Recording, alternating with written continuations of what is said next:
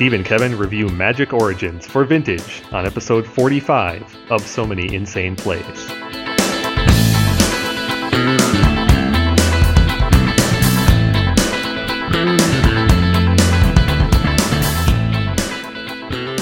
Well, Steve, it wouldn't be a set review episode if we didn't have our report card. and we know that it is a it is a bit late in coming, but we have retroactively gone back and recreated the three month time period post release for Dragons of Tarkir. And in the interest of time, we don't need to talk about most of the things because for the unfortunate likes of Stratus Dancer, Dromoka's Command, Narset, Sarkhan, Living Lore, Display of Dominance, Kolaghan's Command, Commune with Lava Dragon, Whisper, Dragon Pact, and Hedonist's Trove, the answer and the expectation were all right across the board, all zeros. We have three cards we need to mention, though, because the results actually came back with relevance for these three cards. Myth Realized, you and I talked at length about. Pretty interesting conversation about where that card was positioned in the metagame. You said five appearances, which I thought was crazy, and I was right. There were zero. So that one goes down as a win for me. Although I, I believe I've seen it in, in Magic Online daily. Mm. vintage. In, I, I could be wrong, but I think it's appeared in a couple of the daily events. It's, I believe that. I I believe you, and thank you for reminding me of something that I should have said at the outset. As we've alluded to in prior set reviews and or report cards, Morphling.de is inconsistently updated these days. well, actually, we- they, they've just Morphling.de has explicitly come out and said they're no longer going to be updating. Okay. So they no longer function for our purposes of counting results. We talked about it a little bit in our last one or two set reviews, and on the drain we got some recommendations for sites to use. The apparent best one in terms of volume of results now is tcdecks.net. tcdecks.net has a search engine that's a little more sophisticated than Morphling.de's was, and it covers all formats, but they allow you to search specifically for cards and vintage and they appear to have the best, most numerous results amongst a couple of other competing sites. So we're using them for this results set here. If any of you out there have a, a search engine site that does specific card results for tournaments that you think is more comprehensive than tcdecks.net, reach out to us because we'd love to compare. In the interest of accuracy and full disclosure, we've changed our measuring site, but not our measuring method. We're still counting top eight appearances. So Myth Realized has zero. Next up is Rending Volley. There there was we you and I both predicted zero, although we talked about the possible uses of it. Well, there was one. There was one top eight appearance by Rending Volley in the three month period in question. And I think there have been more since then. The one appearance was at the side event, the Vintage Open side event at Grand Prix Kyoto, which is pretty cool. But as you said, it has started making more appearances, mostly in dredge sideboards to fight Containment Priest and possibly Monastery Mentor. Definitely. And is that appearing in just dredge sideboards or more broadly? No, actually, I've seen it mostly in Dredge in things like daily events and other smaller tournaments since then. But the one appearance in our three months was in a, a rogue deck. A looks like a red. Is this entirely red? Yeah, Seven Mountains plus Cavern of Souls. This is a red aggro control deck featuring Goblin Rabblemaster, Magus of the Moon, Spirit Guide, main deck Sulfur Elemental, and Thundermaw Hellkite Jeez. the seriously rogue deck. Well, with four blood moons in the main, and then the sideboard is almost entirely dedicated to hating out. Yeah, workshops, dredge, and there's some pyroblasts and two rending volleys. So, an interesting rogue deck that came up with rending volleys. Hmm. Actually, this deck has four chalice of the void in the main too, so it looks like a kind of an answer deck that has eschewed the blue and just put in red creatures that are very hateful. Very interesting. At any rate, that was the one appearance of Rending Volley. We both predicted zero, but there was that one. Probably the most noteworthy one is Virulent Plague. You predicted two, I predicted one. The actual was four. This card is taken off, obviously a little bit more than we thought, but in about the right amount. Yeah. And the places we've normally seen it were in decks featuring Deathrite Shaman, either bug, landstill, or um, more aggro control bug builds. But it has applications in Grixis as well. And I think this card might actually continue to get a little better as if Mentor. Well, it, it depends on whether or not Mentor continues to be a thing in the metagame. Right. With the with the results of the NYSE Open, we might see a bit of a drop in Mentor's representation. We'll see. But even so, Virulent Plague continues to be well positioned against Oath and Dredge, and uh, just broadly useful against the, the young Pyromancer decks as well. Yeah, I would encourage our listeners to go back to our last episode and find the segment on it, or whatever it was, because I think it's worth listening. to. We don't need to rehash that here. But the card, Mhm. the card is definitely vintage playable, and it's proven it. Absolutely. So you and I have a bit of a split decision on Dragons of Tarkir. We each won one over the other, but the rest of them were not really worth mentioning. Let's move on to Magic Origins. Very excited.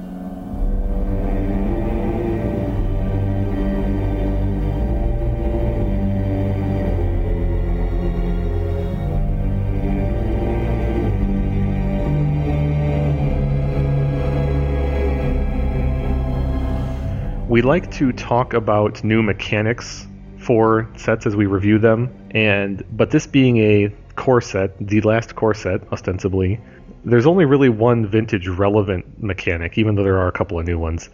There's Renown, which is on a number of cards, and which takes the form of Renown X. When this creature deals combat damage to a player, if it isn't renowned, put a plus one plus one counter on it, and it becomes renowned. Uh, sorry, a plus one plus one counter on it for whatever the renown value is. Most of them are one, but I think there are some others. Now, dealing combat damage to a player is well, it's not a very vintagey mechanic, so to speak. It doesn't speak to the uh, any of the fundamental nature of vintage the way something like say flashback does or something like evoke really was critical to the format but dealing damage with creatures is still very common these days. Lots of creatures in Vintage these days. So Renown is still a very relevant mechanic. And they take the form of triggered abilities mostly. When when the creature becomes renowned, they have some kind of benefit. We'll talk about one example here pretty soon. I think a far more vintagey mechanic, though, one that has me personally kind of excited to see how much of it manifests, is spell mastery. Now, spell mastery, which I mean, vintage is the format where you master spells, right? It's a ability word that says if there are two or more instant and or sorcery cards in your graveyard, then dot dot dot. The spell generally has some additional effect. Now, it just so happens that spell mastery is the sort of thing that Vintage is already doing very heavily and commonly these days, thanks to cantrip based decks like Delver. So I think if there's a format where spell mastery can be maximized, Vintage is probably it. I'm sure it will be highly relevant in Legacy as well. It's interesting. I mean, so the closest the closest uh, analog that, uh, conceptually that comes to mind is is um, is the Mox Opal example, which is uh, what's that called? Metalcraft. Metalcraft, right? I mean, so affinity yeah. counts artifacts in play, um, yep. but Metalcraft specifically has a threshold, right? So it's not just, in other words, affinity scales infinite. It goes from yep. you know zero to whatever, whereas Metalcraft has this threshold. So that actually is reminiscent of this in that it looks at a card type in play. Yeah. Looking at a card type in the graveyard in a certain number. So it, it's definitely reminiscent of that, right? In the sense that you could have a card that has an effect, and if you have Metalcraft, you get a bonus. Um, Such that this ability could have been called Spellcraft.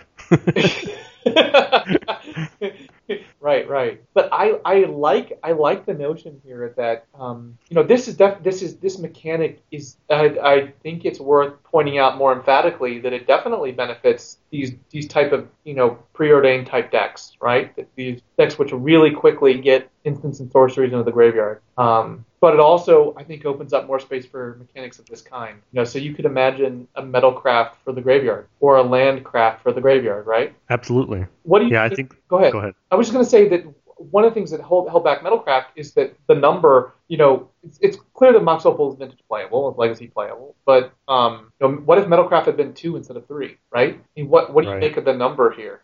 I think the number is very tilted toward. Um, I mean, it is. It's a threshold that's obviously exceedingly easy to achieve Yeah, in Eternal. Exactly, exactly. It's so the threshold appears to be have been heavily influenced by standard and or limited play. okay. Um, yeah. I- I just the threshold of two is borderline trivial in Yeah, Eternal know. formats.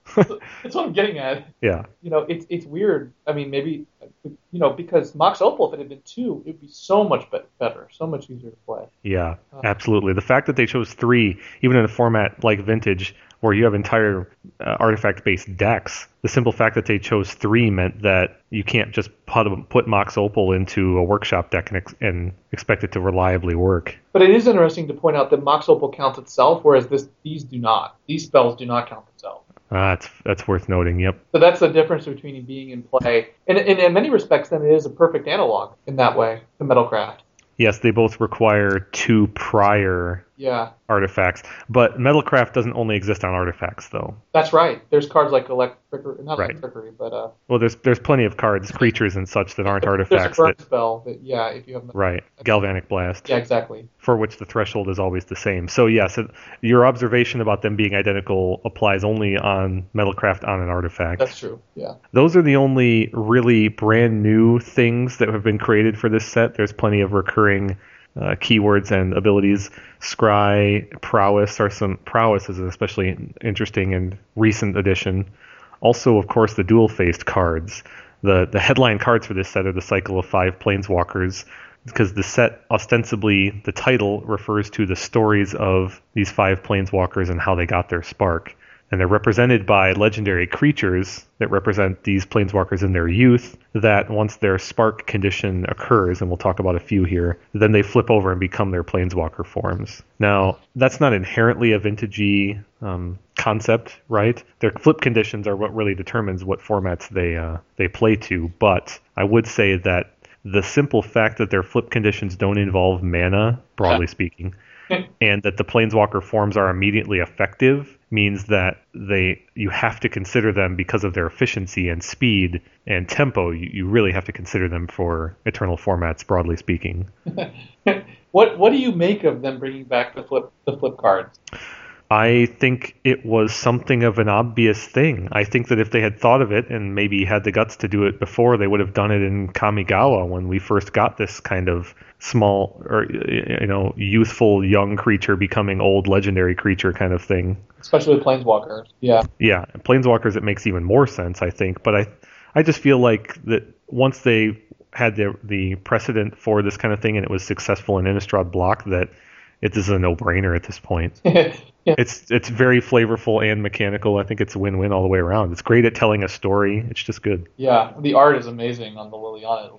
Um, Oh yeah, broadly speaking, Magic Origins is replacing the standard core set that would normally be this summer, right? So this this would have been what M14 or something, M15. Sorry, no, yes. M6, M16, it is just right? a relabeled core set, right? It is just a relabeled core set. So what does that mean for that that general approach to the core set in the summer? Does that mean that we, we shouldn't expect an M17 next year? No, this is ostensibly the last core set, and the new change in the new modified schedule for block release and the standard rotation goes into effect after this. It's actually in effect already, but it's this is the, the pivot point. and so the, there will be more blocks, no core sets, and the rotation will have its its uh, slightly faster pace. I, I wonder what that means for the future of the game because I mean the core set has often been the place where they've they've kind of done a done a realignment or a revision to many of the, the most important features of the game. It isn't to say that a lot of the major rules changes haven't actually happened in expansion sets. They have, Mhm. but but what they've called you know sixth edition rules or whatever have often taken you know have often been associated with the core set. You know even though fifth edition rules I think came in with visions, it was still the introduction of fifth edition rules, right? yeah, M10 strikes. Well, M10 stands out in my memory as this sort of re-envisioning of what magic is. This re- rebuilding the house, right? yeah, And and Yeah. you do that in a core set because you're not expected to have all the complexity that's found in the expansion sets. So I'm just wondering, what does that mean for the future of the game? How do you recenter yourself, or you know, if, if you're constantly working with novel tools, you know, which expansion sets are generally designed to do. Um, I would say that I would say that there there's been more change along those lines in expansions as well recently, and that there's they're really not shying away from doing that. I think they it d- did feel like the core sets were an anchor Yeah, that's what. and a logical place to do those kind of things. Yeah. But I genuinely don't think there's anything to stop them from doing them in major expansions. And they they've done things like that. The I'm trying to remember. It was the change in the sequencing for booster pack drafting. That I think that occurred several years ago now. I'm trying to remember which set it was.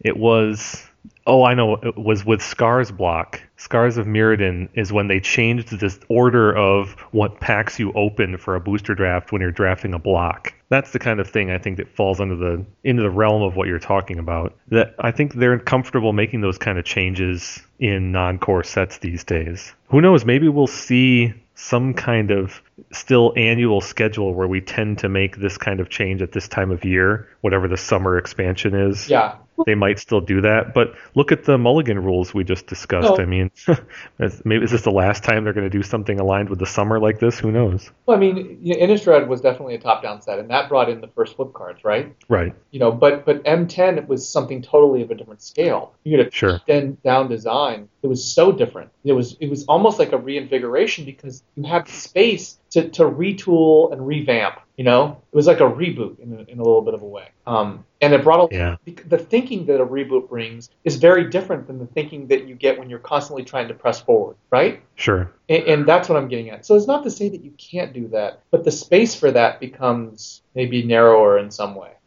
Yeah, but I still feel like you're grouping certain kinds of changes because they're conceptually fit in that space. Because we've had this this punctuation on a on a recurring basis. Definitely. But they've dem- clearly demonstrated that they're willing to make those those type of changes wherever they want. Yeah, but but but the structures often um, help shape and determine the outcome. And and we've talked about this in previous podcasts, the design approaches, you know, whatever. But I'm just I'm just observing that the kinds of approaches that we saw in M10, the kind of you know, let's go back to the basics. Let's look simply and fresh with fresh eyes. What's going on in Magic? What do we want at its most basic Yeah. level, most basic building blocks? That's a very different set of questions that you get when you're designing a new expansion set, where the question is often, at least it seems to me, how do we push forward with a very specific set of themes, new mechanics, and how do we make those as interesting and fun as possible? Where you're, you know, it's the difference between, you know, rebuilding your home and moving cross country and building a new home, right? Well, I I acknowledge that they're different, but I would also think you might be overstating a bit how much that core set change in in mentality extends beyond the core set. It's not as though Return to Ravnica and Khan's block look dramatically different because of what happened in M10. There's there's influence, don't get me wrong, but Yeah. M10 as a set still looks. I mean, it's a core set. It has certain things. It has a, a certain So- so simplicity to it. Will, standard going forward won't have a core set. It won't have an anchor like that, right? It'll just be Right. blocks. Right. But even if you look at this Magic Origins set, Yeah. this doesn't look like a core set did. This doesn't look like M10. like preordain preordain came about because of M10. It came out of M10, right, or M11? Came out of Yeah, it 11. came out of the, out of someone asking the question, how do I make a simple version of this card, right? Or how do I make Yeah. right? And a lot of those cards, those cards that became playable, came out by asking that kind of question. Now, it doesn't say you can't, isn't it to say you can't make cards like that out of expansion Yeah. sets, but I just think they're more likely to come out of. It, yeah, it's true. I mean, the those kind of vanilla sort of effects, the the lightning bolt and shocks of the world, have come out in that kind of arena heavily. Yeah, But my point is, they've they've demonstrated two things. They've demonstrated that they're willing to put those kind of vanilla effects into other sets also. yeah, And also, this core set notion has gotten more and more complex over the years, such that it just looks like an, an expansion without a story anymore. And now that the core set, at least this Origins ones, has a big story, that this Magic Origins, you could make a case that its core sets ended last year, and that this is just a, it's more like a core story expansion weird. right? Because it's it's talking about cross plane characters, and it's heavily story driven. It's very top down. The dual the, the dual face cards that become planeswalkers. It's all top down. It's the most top down core set ever. So this one is really stretching the definition of core yeah, set. I guess M10 was not really top down. I, I don't remember what it's called or what you call it, but M10 was designed from a mechanical perspective, right? Not a yes. Yeah. There's Strong. never there's never been a top down core set Yeah. the likes of what we're getting with Origins. Yeah, and I, I just I guess I'm just suggesting I, I'm I'm not sure what the consequences of that are, and I'm Yeah. I'm wondering if there are, and, and if, if they need to somehow make space for something else, you know, to, to fill some of those those needs. I think it's a transition that's been going on for quite a while. This is not this is not a major slamming on the brakes of anything. Yeah. The the things you're observing have been gradually changing for a while. Well, what about the what about the entry pro- level product? You know, what does that mean for people who are new to Magic? This is not of interest to most of our listeners, but it's a concern to them, right? I mean, the ratcheting up of the complexity of the game is a clear problem, and There is there is an entry level product for every set now. There's no distinction between core set and expansion. And as I was saying, this expansion, this core set is already far more complex so what is the than product? They have some sort of like starter packet. They have intro, yeah. Every set that comes out has intro packs. That have a, a predefined list of cards plus some boosters. All right, I'm just I won't press the point, but I just want to Yeah. put it out there for people to consider. I think you're right in that it represents a sea change, but it is not a dramatic shift right now. It's a it's a change that's been going on for quite some time. And if if someone told you that there were no more core sets, or sorry, if someone didn't tell you that this was a core set, you might mistake this for another kind of expansion. I guess that's what I'm getting at. Is this is already past that threshold of being like an expansion. We're already living in the world of post-core development basically. Because there's no way that you would look at Liliana Heretical Healer and call that a that's a that's not a base card kind of card. that's not a core set kind of simple card. That's not for new players. Now, of course, it is for new players from a story standpoint, but that's already uh, on the other side of the line. I think this is just a continuation of something they've been working toward for a while. Oh, I, I completely agree with that. Yeah. I just wonder what the consequences are. Just We'll see. Jettisoning this approach. Yeah, we'll see. You and I will will meet them out.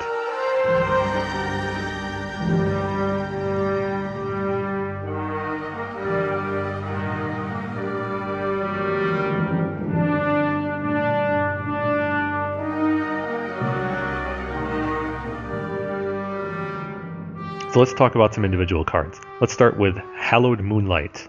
Instant, one white. Until end of turn, if a creature would enter the battlefield and it wasn't cast, exile it instead, draw a card. Well, cantrips are always good, and the casting cost here is playable, and white is Increasingly so. Yeah, that was my next point. White is increasingly playable. It's it, again, we made this point before how single cards can can make other cards a lot more. You know, there doesn't appear to be a connection between, say, I don't know, Swords to Plowshares and Monastery Mentor, a direct connection, and yet Right. the the printing of Monastery Mentor has made Swords to Plowshares a lot more playable. Simply, you know, uh, just because Monastery Mentor is so good and incentivizes people playing white, you know, um, and then also Swords is a good way to remove it. Um, but uh, yeah, anyway, so there it is. Uh, you know, this is a, a, a increasingly playable color and a playable cost, and, and it replaces itself, which is always nice. The most obvious point of comparison here is Containment Priest, but there is one word that's critically different. Yeah. Or there's one word that's critically missing from this card, Yep. and that word is non token. So do note, everyone, that this stops tokens from entering play as well, which is uh, tokens are just omnipresent in Vintage these days between Young Pyromancer, Right. Monastery Mentor, uh, Bridge from below, Bridge from Below, and uh, Forbidden Orchard. Forbid, Forbidden Orchard, yes. And- And as well as a few other corner cases like Wurmcoil Engine, Precursor Golem. Yeah, yeah. Um, there's no doubt about it. Um, So this hoses Dredge even more than Containment Priest does, which is well, which is magical. yeah. I mean, for a turn. For- for, it, right for a, for a one turn, it hoses Dredge even worse than Containment Priest does. Um, just quick question for some corner cases. So someone casts uh, Precursor Golem with the CIP ability on the stack. You play this in response. The tokens do not come into play, correct? Exactly. Your opponent taps a Forbidden Orchard. You play this, and res- you can't actually respond. Or you respond to the token trigger. The token will not come into play, correct? So what you said is correct. If you if your opponent taps a Forbidden Orchard trying to give you a, a token, you can respond to the trigger on the orchard by playing this spell, and you won't receive the token.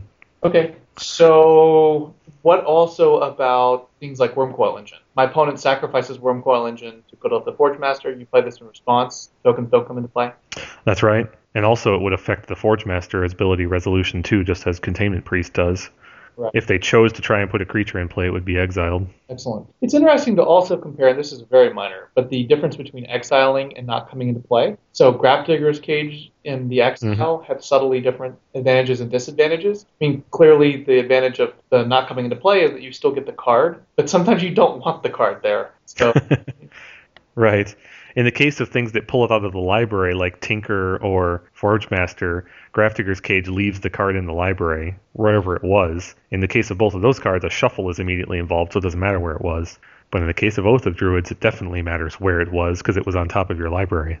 right, right, right. But, but it's nice to have more of these effects in the format. I mean, there's no doubt that that, that the format is increasingly turned to those kinds of effects, whether it's show and tell or tinker or oath of druids, and the proliferation Mhm. of these kinds of effects is, is just more than welcome. yeah, uh, agreed completely. We'd be having a dramatically different conversation about this card if Containment Priest didn't exist. Yeah, of course, for for two reasons. too is because this is a really powerful and potent effect and it's broadly applicable in what it impacts. It impacts Martello shops. It impacts Delver style decks, be it Young Pyromancer or Mentor. Yeah. It impacts um, Oath decks, of course. It impacts Dredge, of course. I mean, it's just almost every archetype in Vintage these days has something that creates creatures, either pulling them from the library or the graveyard or from thin air, and this stops all of that. And it's an instant. I mean, Yeah. uh, like two or three years ago, we, we would have been very excited about this card. The fact that Containment Priest exists and Containment Priest is also an instant and it sits in play Yeah. is I think that's the big that's the big thing. The Yes. permanency of Containment Priest definitely trumps the the to, the anti-token strategy of this card. And the in the card advantage, the, the, the replacement effect It's uh, derived from it. In other words, the cantrip part. I, I agree That's- with you. I think that the, the, the fundamental problem is that the, the kinds of decks that generate tokens do so over multiple turns. Dredge Yes. generates tokens on one turn, your turn, their next turn, you know, and so on. And they're able to Yeah. do that recursively. Uh, certainly that's the case with Pyromancer and Mentor. It's not that if there was a, a, an effect that was prevalent that you could stop in one turn, you know, then you would be talking about something. But at best, you're talking about stopping a show and tell or one Yeah. oath activation. But you can't stop all of them. Yep. That's the that's where this card fails. And in addition to everything you just said, which I completely agree with, drawing a card, which everybody loves cantrips. That's the first thing you said. Cantrips are great. Draw, drawing a card is not. It pales in comparison to the value of the permanency of Containment Priest. the card you could draw, the only thing, if, if you need this effect, the only thing you want that card to be is another copy of this card. Yeah. yeah.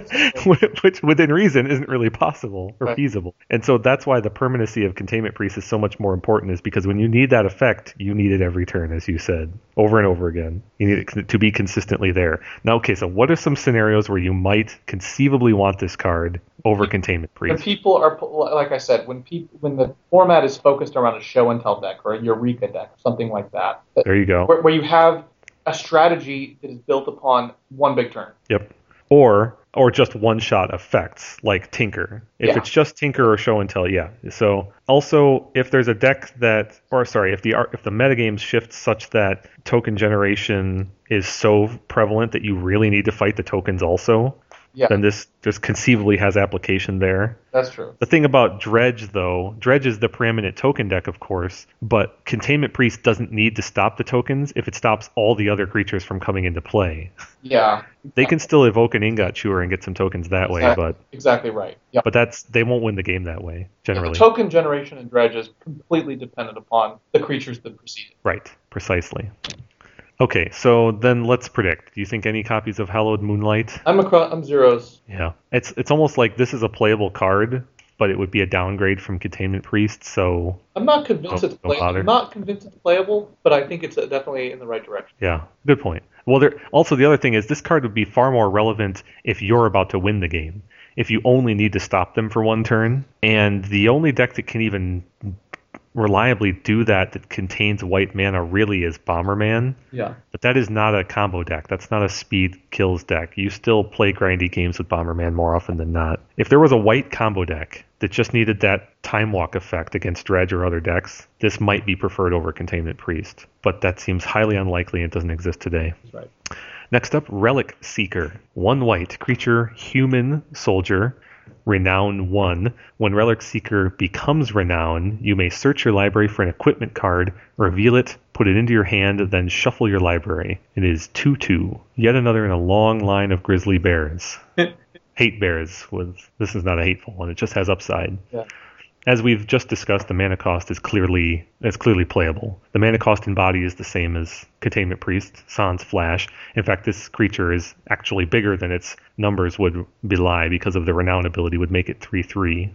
And the obvious comparison, of course, is to Stoneforge Mystic. This is a Stoneforge Mystic is part of our super creature cycle that's right. of Bob, which is no longer quite so super. Young, Pyromancer, Stoneforge Mystic, uh, Tarmogoyf, and Snapcaster Mage. Yep. Now this is a slightly slower, so to speak, Stoneforge in that you don't get the creature the turn you play it. Ostensibly, you get it the next turn. Don't get the- Uh, sorry, the equipment. Thank you.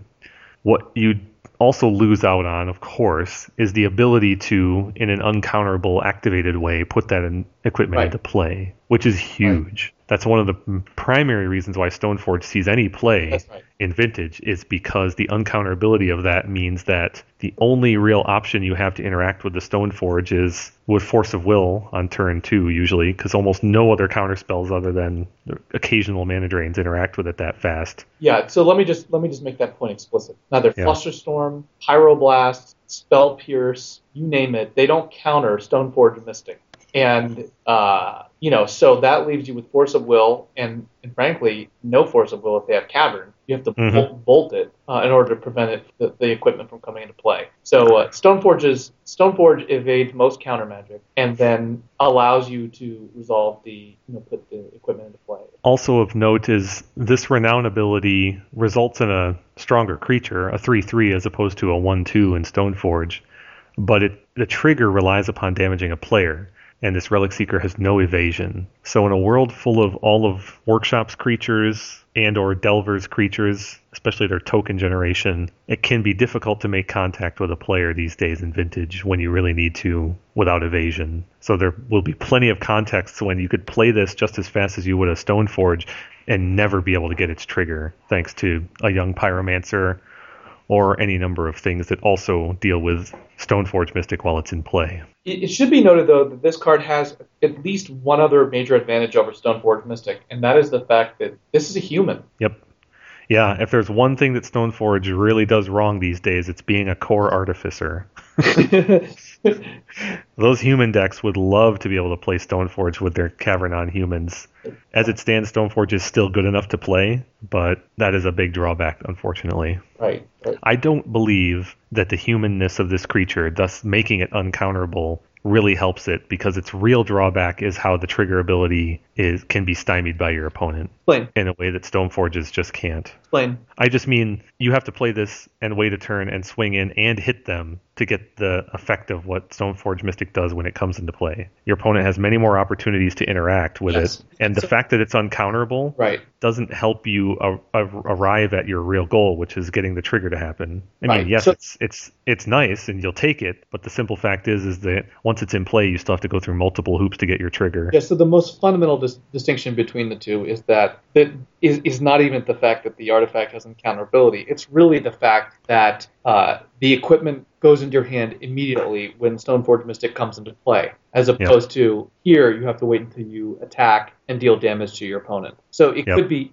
your opponent could effectively thwart you from getting that ever, which is with with Pyromancer token generation. Uh, and I completely agree with you. I think if this card just you know said search your library for an artifact, put it into your you know, equipment, put it into your hand, uh, we'd have a we'd have a much more interesting discussion because at that point we would have to weigh the value of the uncounterability versus the size of the creature, and more importantly. Um, you know the array of art of, of equipment that you would get. Stoneforge Mystic has a huge incentive to get Batterskull, which is generally you know not, not only does it is it uncounterable, but it's a big mana cheat. You know, Yeah. five mana to two mana. Whereas I think this this creature would incentivize all kinds of much more efficient artifacts, more like Umezawa Jitte. Yeah, uh, you're completely right. I didn't even consider that. Even if you could make this work, you can't do the same things. You can't cheat the same artifacts into play. So Right. you're not getting value out of searching out a Batterskull with this like you are with Stoneforge. Right. So you get different sets of things, but but as it stands, we, we don't we aren't having that discussion. So Yep. uh, unfortunately, this is I don't think this has been playable. Nope, I'll go zeros. I assume you do as well. Right. But the human thing is is is again, I mean, cumulatively, if if this had functioned more like Stoneforge, and you have the increased value, you know, of the of the overall body and the and the humanness, I think you'd have a you'd have a serious contender. Yeah, you know, we always go to Cavern of Souls as the default reason to care about being human, but also it's relevant with Mayor of Avabruck. uh, and Mayor is not very popular these days, but it does come up every now and then when you build yourself an effective human deck. Having a Lord for two mana that's uh, frequently uncounterable, that's relevant. And so eh, it still might not help you uh, get through those elemental or monk tokens reliably without evasion. But the fact that this becomes 3 3 with Mayor of Avabruck just at its base, that's, that's a relevant clock. Definitely. It could add up, as you said. All right, next is a fun one Vryn Wingmare.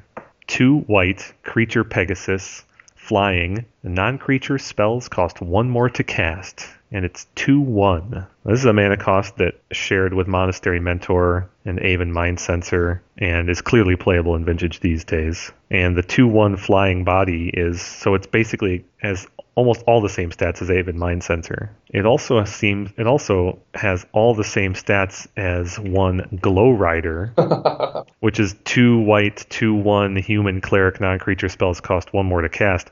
What you're trading here is that a Glow Rider is a human cleric, and this Wingmare is a Pegasus.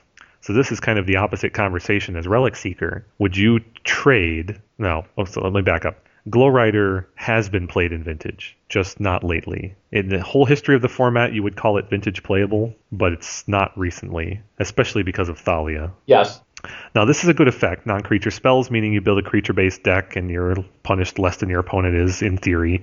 Flying is a nice ability, but would you take would you take the humanness away from a glow rider just so it flew? I think the answer is pretty clearly no. Or or would you take take away the first, first strike is in many ways more valuable than flying. Oh yeah, by all means. Thalia's first strike is way good. I mean, the main problem with Thalia is that it's a legend, but that has not dissuaded people from playing it in in mass quantities, so to speak, right? Sure. Um, Three or four copies, yes. yeah, yeah, and, yeah. For in, in it being a human, Uh, I don't see this as being a competitor to Glow Rider per se, because this is just strictly superior to Glow Rider, basically. I, I see this being competitive with Thalia, and I don't see it being a competition. Well, I, I I don't even agree on the second point, though. I think the fact that you take the humanness away from this means it's not strictly superior to Glow Rider. Yeah. Once they're in play, Yeah. sure. Right. But, it, But- it's a little bit like saying, you know, uh, which fourth place, you know, horse would you rather have, right? Like, Yeah. you know, so unfortunately, it's not really a, a meaningful question. I think the importance of the creature type, the humanness specifically, it has it follows kind of a bell curve in terms of mana cost. I'm sorry. I, I, I, my first point, I was confused. I actually thought I didn't realize Glow Rider was a human. I thought it was just a cleric. Um, No, it is. Yeah. No. It, yeah. I mean, to be honest, it probably the Glow Rider probably is better just because of the humanness. Yeah. But you know, The humanness vis-a-vis Cavern of Souls takes on a different meaning depending on com- on mana cost. Yeah, it's not just mana cost. It's well, it certainly is. Because, and I hear see what you're saying. You're saying both because the, the the more expensive a card is, the more important it is to use Cavern to resolve it, to make it uncountable. Yes. Yeah. Yes. Yeah, I think that's right. Um, like a and Thalia this- is going to sneak in under certain effects just by virtue of being castable on turns one or two. Right, right, right. This doesn't have that benefit. No. Your opponent's more likely to have a mana drain online to a deal with this than they are a Thalia, And also, well, I guess one mana humans are also critically important uh, because they get through Chalice of the Void. But there aren't very many one mana humans that see play. Yeah. they're they're really bunched at two mana.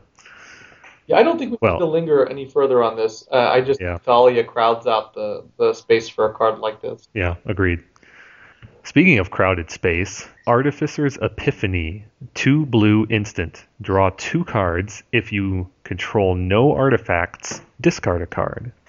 This is a fun one to analyze. Now, the mana cost at two blue is shared by dozens of cards. It's clearly playable, and an instant, of course. And it competes directly with a famous card of ours, Thirst for Knowledge, both in mana cost and spell type and in theme. I really think this card is interesting in that it doesn't serve the same role, but the draw two cards is immediately uh, evocative of Gush, which is heavily played these days. Three mana and needing an artifact in play, though, pushes you toward a dramatically different type of deck. We're talking the realm of a bigger mana blue deck that's featuring the full set of Moxen, possibly Soul Ring and Mana Crypt, of course, in order to maximize this, just like the old Thirst decks do, or did. I think you're getting a little ahead of us here. Let's just focus. I think there's a lot of cards that are that we can we can provide as references. Uh, you know, so so first of all, you know, while Thirst for Knowledge is one of the most powerful blue draw spells of all time and is restricted in the format, it, it clearly is evocative of that. But beyond that, there are a number of cards that, that we can we can point as is uh, points of comparison. So uh, first and foremost, there are a number of cards that say basically like draw. T- what's the what's the name of the spell that says draw three cards, discard two unless one's a land? That's a sorcery. Compulsive Research. Yeah, compulsive research. Of course, you also have Thoughtcast, which draws two cards uh, Mhm. with Affinity. Um, compulsive research is interesting, though. Uh, and um, I think there's another compulsive research type variant. I can't think of what it is on the top of my head. But um, I remember one time, a couple years ago, maybe longer, Owen Turtenwald played in some local event, vintage event, with, I think, four compulsive research. Nice. And um, you know what's important to remember about um, Thirst, I think, is that Thirst was actually more than just saying, you know, first of all, it said draw three cards, uh, but it, it really didn't. It netted you three cards. Uh, it netted you two cards because the card that went to the graveyard was often the card you wanted to be in the graveyard hmm to Thirst to, to uh, weld back. Uh, and so that was a huge benefit, and part of the reason that Thirst was so powerful. Or you wanted just to put it there to eventually Yogg Will back, like part of the Key Vault combo or something like that. Um, Yep. In this case, you know, you, you look at a card like Compulsive Research. Compulsive Research in a deck that has a high land count could be consistently generating, you know, uh, it could be consistently netting you a, a card, right? I mean, two cards, because you could be discarding. Um, I guess you'd be netting one card, but you could be discarding a land consistently. Um, the, the conditionality here is much different than the kinds of effects we've seen. Like compulsive research is obviously much more applicable or much more comparable to thirst, except it being sorcery. Um, but the conditionality here is controlling, not the kind of card you discard, right? Absolutely. And and obviously this draws you fewer cards. So um, I, I'm just wondering how you think it sh- stacks up against all those those types of cards. Well, I, obviously, thirst is restricted. Yeah. And more to the point, one of the things that made thirst so potent was how it interacted with deck construction and the, the pre- prevalent features of the format that already existed when it was printed, right? This welder, mindslaver archetype, I'm sorry, artifact based archetypes were already in place when Thirst came into being. And so it was entering an environment that was already primed for it. This card doesn't have that kind of advantage. The big mana blue decks with heavy artifacts are not they're not they're not the standard. The standard right now is light mana blue decks, gush decks, and the bigger mana decks are either not heavy artifact decks like landstills, or they're not they don't play the same kind of game. I guess the closest thing these days would be your Bombermans, which have the full Mox contingent and want to play a grindy game. I think today you, the place you really need to compare this in the modern metagame is is to Trinket Mage Huh. has totally different effect, granted, but that's the slot I think in the deck, in a deck, that this would go. The three mana slot that you want to play to fill out your curve. Of course, that doesn't work for Bomberman, and it doesn't work for the the toolbox approach. The decks with one cage and one explosives or one Nihil Spellbomb doesn't work for those decks but look more maybe at the role of Trinket Mage in the answer, the blue red Blood Moon control decks. And those decks might prefer to have just a card advantage engine than to search up an engineered explosives or a chalice. I don't think the format is ripe for this card right now by any stretch, but you could see an, in- an increase in things like Tezzeret 1 or 2, perhaps in conjunction with the Chalice of the Void kind of metagame positioning in a control deck with mana drain maybe the answer morphs into a deck that wants this a little bit more. I'm not sure what to make of that. But it's pretty clear that you have to be maxed out on probably 7 to 10 artifacts. I say maxed out.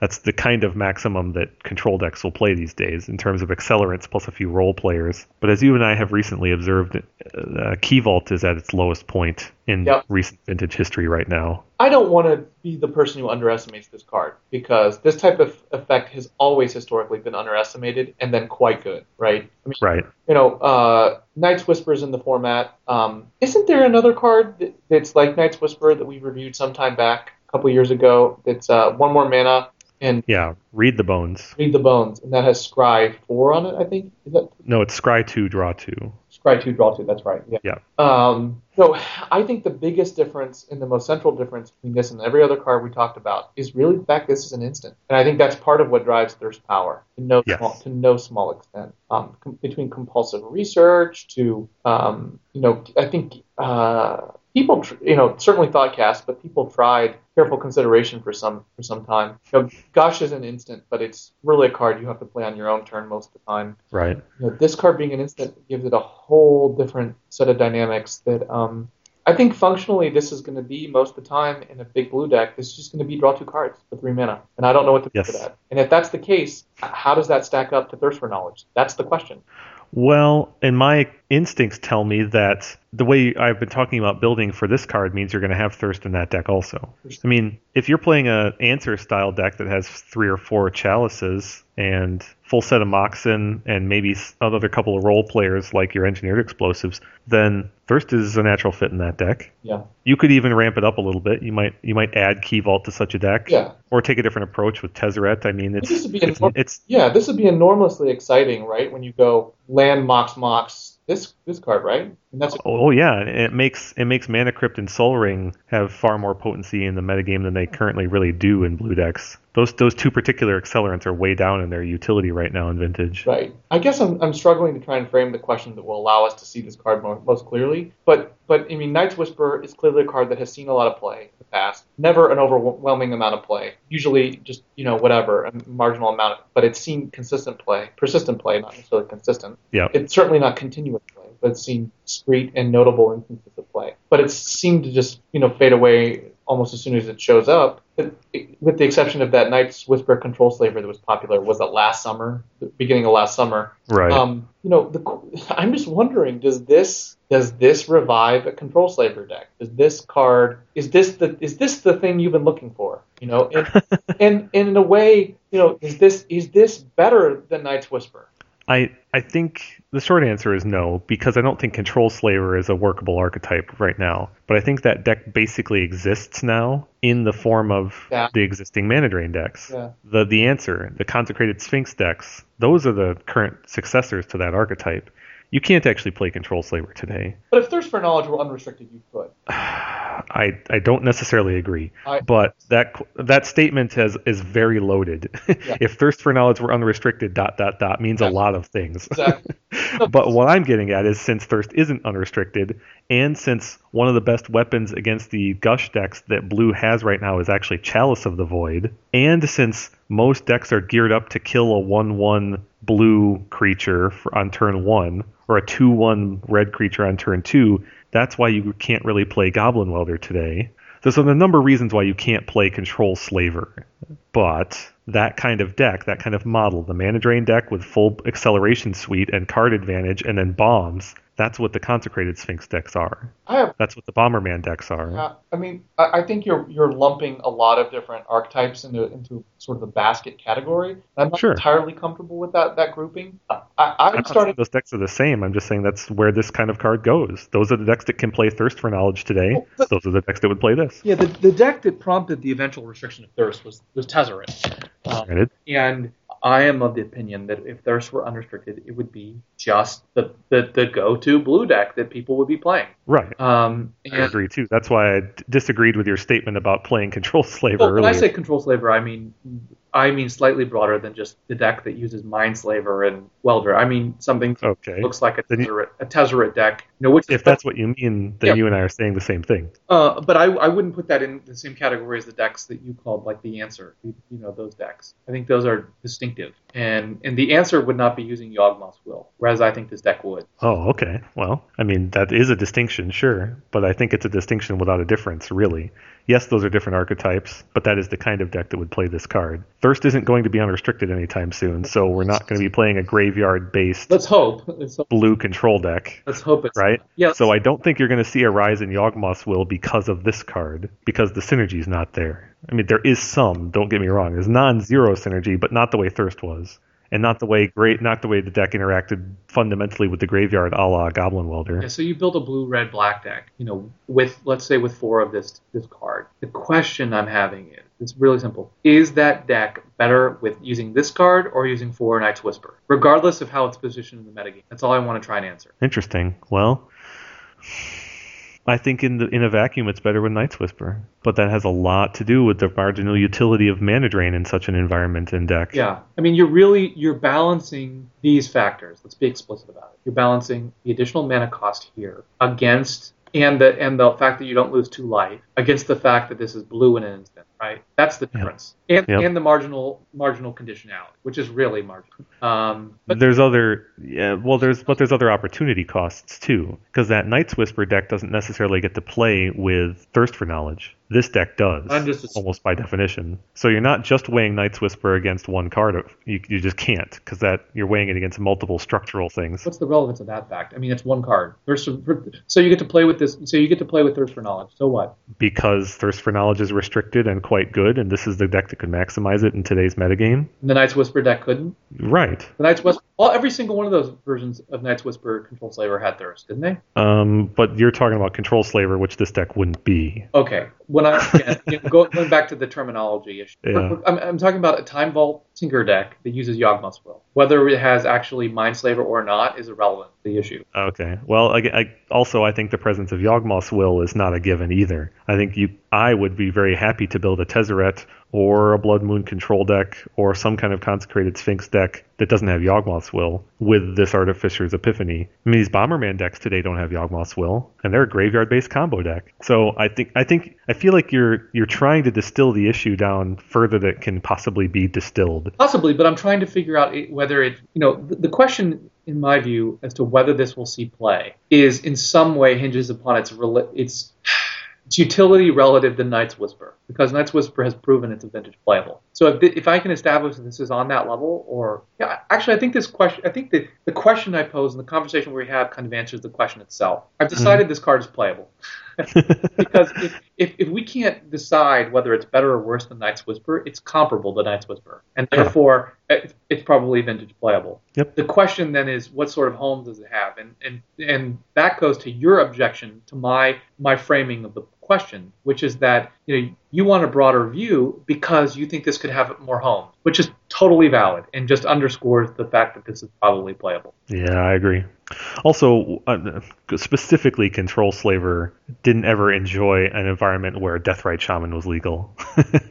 so, Yeah, and, and, and, you know, Turbo Tez never had Deathrite Shaman, so to speak. So, there's all kinds of possible interactions here that I agree with your conclusion. This is a vintage playable card. It's very tricky to find out if the deck that it's good in is good enough in vintage right now yeah. because it's not like there were a bunch of Nights Whispers at the NYSE Open. We're talking in pretty uh, speculative space to begin with. You know, there may be a strategic dimension to this card that it has just struck me. I, I don't. I want to focus on the specific prevalence or frequency thereof or not of Control Slaver. Look, Control Slaver at the beginning of last summer. I mean, Rich Shea played it in the VSL like I think the first six weeks, right? Yeah. You know that that deck he had success with it, and that was not just Rich Shea. That was I think you know was performing well. Sure. But there may be a strategic dimension to this card, which is to say you could imagine game states where suppose you draw a Blightsteel Colossus, and you decide not to play your Moxen in order to be able to discard it to this card, or you know, or you have some sort of recursive effect where you want to put the artifact in your graveyard Right. but you, and then you play the artifact after you cast and resolve this card. Um, but you you plan that out in advance, right? You see this in your opening hand. Yeah. Make a decision. Should I play the Mox and cast this, or should I just play three lands and then my opponent cast this? You can imagine th- that that choice being of some value. Yeah. I agree completely. I mean, I think that won't be the default, but No, no, no. This a- card has some flexibility. yeah. Also, this card interacts in a very clever way with Sensei's Divining Top to that end. Oh, well put. Yeah. You could choose the. Basically, you can choose. This card is modal Yeah. of a sort when you have Sensei's Divining Top as your only artifact. Yeah. Fascinating. Yeah. Well, so we've concluded that this is basically a playable card that will need to have a new home, more or less. I mean, within reason, there's a there are a couple of decks, and I guess Yeah. it's not fair to say a new home. If if I'm proposing that it goes in consecrated Sphinx decks, then that's a deck that just made top eight at the NYSE. And, and I and, and more than more often than not, I've seen, and I think that's probably accurate to say, I've seen these uh, these Steel City Vault variants play Thoughtcast for three mana. Yeah, and I was just thinking of Steel City Vault as you were mentioning various archetypes too. I should have mentioned it myself. That's this. That deck is not playing the kind of grindy game, of course, that this card kind of implies. But it but it still could be a possibility. It's definitely the blue based deck that has the most access to the most artifacts within reason. Yeah. It's worth noting that J.P. Kohler did not play Thirst for Knowledge in his answer deck this past week. Let's see if anyone in the top eight played Thirst. Yes. There's Thirst for Knowledge in Brian Ritter's Esper Bomberman deck. Not surprised, yeah. Yeah. Um, th- this could go into a more controlling Steel City Vault type deck where you have four Thoughtcast from four of this. Why not? Yeah, by all means. Seat of the Synod and this card are super good friends. I mean that that I mean if you put four Seat of the Synod plus the standard acceleration package and then one or two other things, either Chalice or Top or Key Vault. Yeah, they have top and key vault almost always. Yeah. So, Right. So the point is is the satisfying the artifact requirement becomes a 90% kind of deal Yeah. once you've and, done made that simple base. and these Steel City Vault variants, the Sin City Vault, the Angel City Vault, whatever you want to call them, you could easily imagine just playing four of this, one Thirst, and four Thoughtcast, and you have a pretty robust draw engine. Absolutely, definitely, and you could compete with Gush that way. That's the other thing is these any of these controlish blue decks these days just have to have a plan, have to line themselves up with Gush to have any chance. Yeah, and these you could just overwhelm your opponent with card advantage. I mean, it's two only two cards, which is a huge, you know, th- thirst capacity to dig should not be Yeah. ever underestimated. But granted, well, and, and the comparison to Gush breaks down pretty quickly. There's lots of structural reasons why Gush is dramatically different, but there's lots of advantages that you gain by being the big mana deck in a, in a matchup like that too. So yeah, that's why I hesitate to draw the. I haven't drawn the compression to Gush, You did, but uh, Yeah. yeah. Um, and those Steel City Vault decks, although they're certainly not popular right now, the boost could be significant. It doesn't take a giant boost to make something back, you know, bring something Yep. back into the format. Yep. Well, we've I think we've labored the issue enough. Uh, should we start talking about quantities? Yeah, let's do it. I'm going to predict a non-zero number, but it's not going to be very high. Um, uh, the thing is, is that the time period after the, the, we're talk we're predicting the Eternal Weekend time period, and I think it's going to be one of experimentation leading up to the Eternal Weekend. So people are going to try out new decks and tournaments and stuff to try and test the waters of the post Origins metagame and the post NYSE metagame. So, man, I really think a couple of people are going to have success with this. I'm going to say three. That might be underselling it, though. I just don't think this card's not good enough to push a wave of grindy blue control decks that are big mana control decks to the forefront. I don't think. I think there are structural reasons in the format why that's very limited. Well, I am also going on zero, but I'm going to go seven. Seven, fascinating. Seven's a big number. I mean, that's a that's past a threshold of playability. Seven appearances means you think this is going to become a pretty significant part of the metagame. Well, you know, the cards that the cards that the mana confluence is like in the 18 20 range. Like when you get to Yeah. 15 to 20, you get in a card that's like clearly going to see a good deal of play. You get like a card that you think is going to be a big part of the metagame. I I think you're getting in like the 25 plus range. Twenty, Yeah, yeah, yeah. I think this is a card that will see, you know, it's going to see play in more than it's going to see more than a couple top eight deck lists. I don't think this is going to be a one or two of. I think this is going to show up in a couple multiple top eights. Put it that way. Okay. All right, exciting. I like it. Now let's go on to another card, similar cost. Okay, it has the same cost with a dramatically different place. We're talking Days Undoing, also for 2U, sorcery. Each player shuffles his or her hand and graveyard into his or her library and draws seven cards. If it's your turn, end the turn. this is Time Twister plus extra language. There's no two ways So- about it. We don't really need to belabor the mana cost and Yeah. spell type because those are clearly playable as we've just determined. And It- Time Twister is still played today, right? It's funny how extra language can all, can mean less. In this case, less really is more. No, more is less, you mean? yeah. more is less in Either this way. game. Or more language means less. Yeah, less. Right. Yeah, we've encountered this problem time and time again when it comes to remaking cards in the Power Nine. Just add an extra sentence or Yeah. two, and the card becomes terrible. Discard your hand. Lion's Eye. I was just going to say Lion's Eye Diamond is famous. so, but but those cards, many of them have historically had their own niche, and Lion's Eye Diamond is, got is restricted for a good reason. yeah, Lion's Eye Diamond is, is uh, I don't know what you want to call it. Uh, what's the euphemism? But for case number one, right? Uh, Patient Zero. patient zero. Look, at, well, actually, it's not Patient Zero though. Patient Zero might have to be Finish- Brainstorm. yes. I, th- I think Brainstorm is Patient Zero for trying to fix the Power Nine Yeah. and still screwing it up. Yeah, It's still making a restricted card. yeah, and there's a long list of them. You know, diminishing Yeah. returns is in that category. Of Right. the fixed time twister in particular. Yep. Um, Time spiral. time spiral. there's a long list. Jeez. Uh, so let's just focus in on the question: What do you make of this? It's your turn, and it's it, it's your turn and your turn clause. So they're clearly trying to prevent you from abusing the new cards you just got and building an overwhelming advantage and or ending the game with those cards this turn. It's funny to me because unlike cards like well, the spell the spell mastery mechanic which you asked about earlier and and my response was that threshold was clearly divide, designed with standard in mind Yeah, because it was trivial in eternal formats. right. I think this card is the other end of that spectrum. Yeah, Um, they clearly put that clause on there because they don't want us going crazy in eternal formats with our seven new cards. right. Whereas that's not very easy to do in standard. I, I don't want to. I don't want standard players to get mad at me saying it's impossible. I'm just saying standards filled with cards that cost four through six mana, and there's no Moxen. So within reason, you're not going to dump those seven cards you just got into play immediately. In Vintage, a deck like Belcher or Tendrils, TPS, things like that, you are going to be able to do that if you still have time to cast them. Well, yeah, exactly. That's the point. If you have, I mean, it's clear that this new clause is a tremendous limitation. I, Yeah. I think you, you know, it's akin in a sense to the discard your hand thing. It's it's really bad, and Yeah. you know the whole point of a time.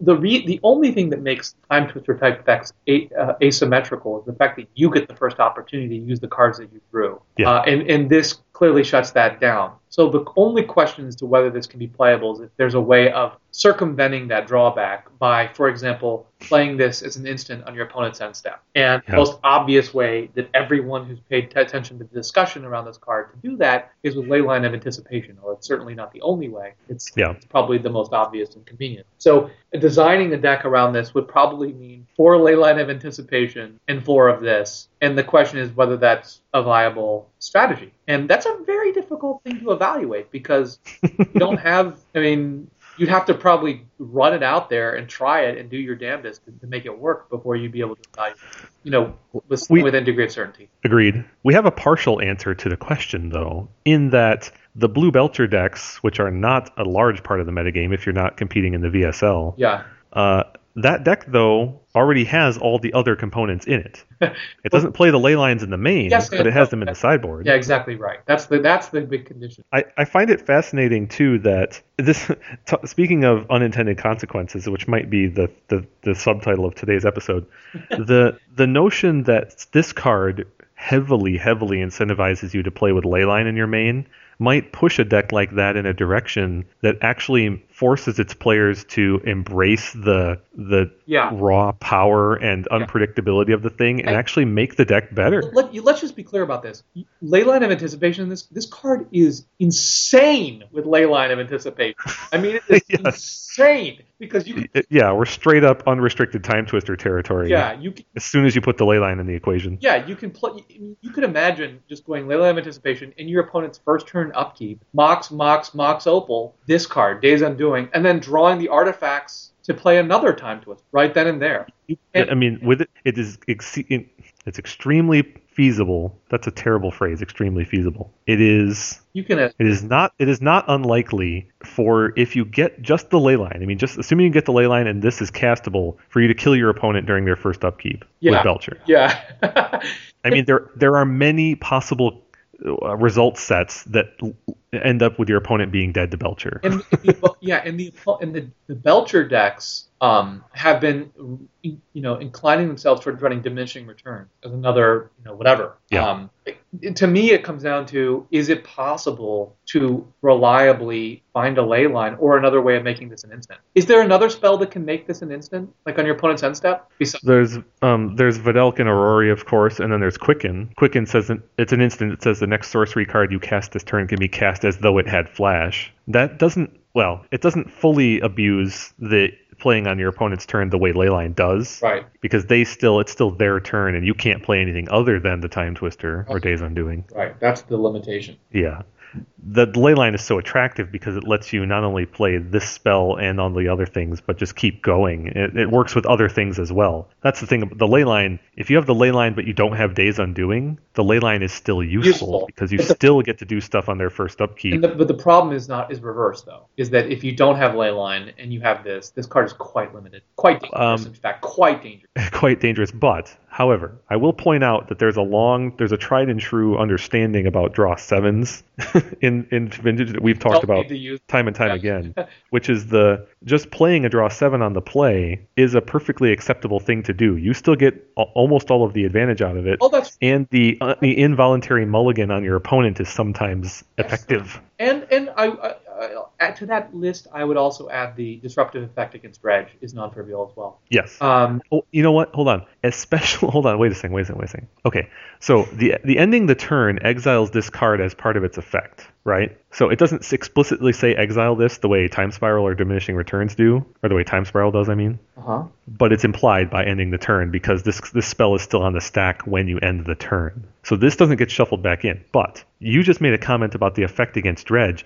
If this card remains unrestricted, which it will be at least for the moment, then you can just play it repeatedly. So if your your Dredge playing opponent What do you mean? goes in, huh? What do you mean you can play it repeatedly? I mean, you've got four of them in your deck plus a Time Twister. Yes, yes, of course. Yeah, so what I'm saying is is that Time Twister is disruptive against Dredge, but it's a one shot. This thing, because it draws you, because you've got ostensibly five copies of it, and because you're drawing seven cards, there's a very realistic possibility that you could chain these and keep Dredge off of having a graveyard for two or more turns in a row. So that effect is amplified because of the unrestricted nature of this card. Yeah, I mean, this is a card that you could play uh, turn one on the draw against. I guess not against Dredge. No. Oh, it's interesting. I see what you're saying. The the end the the end the turn means that they can't even respond to this by bizarring. That's right. That's I didn't say that explicitly, but that's that's the point. Is they can't just say, okay, now that's done. I'll fill up my graveyard and take my turn. They don't Yeah, get the opportunity, they don't opportunity get to do that. opportunity to do that. The turn is They can't start their they yeah they can't end your turn with anything in their graveyard yeah. So, because of that. but they could do it in their upkeep. Yes, but that's still dramatically different Oh, and, and far weaker for them. Definitely. Yeah. They can't No, yeah they can't get they can't most- have because They get in Ichorids. most one dredge.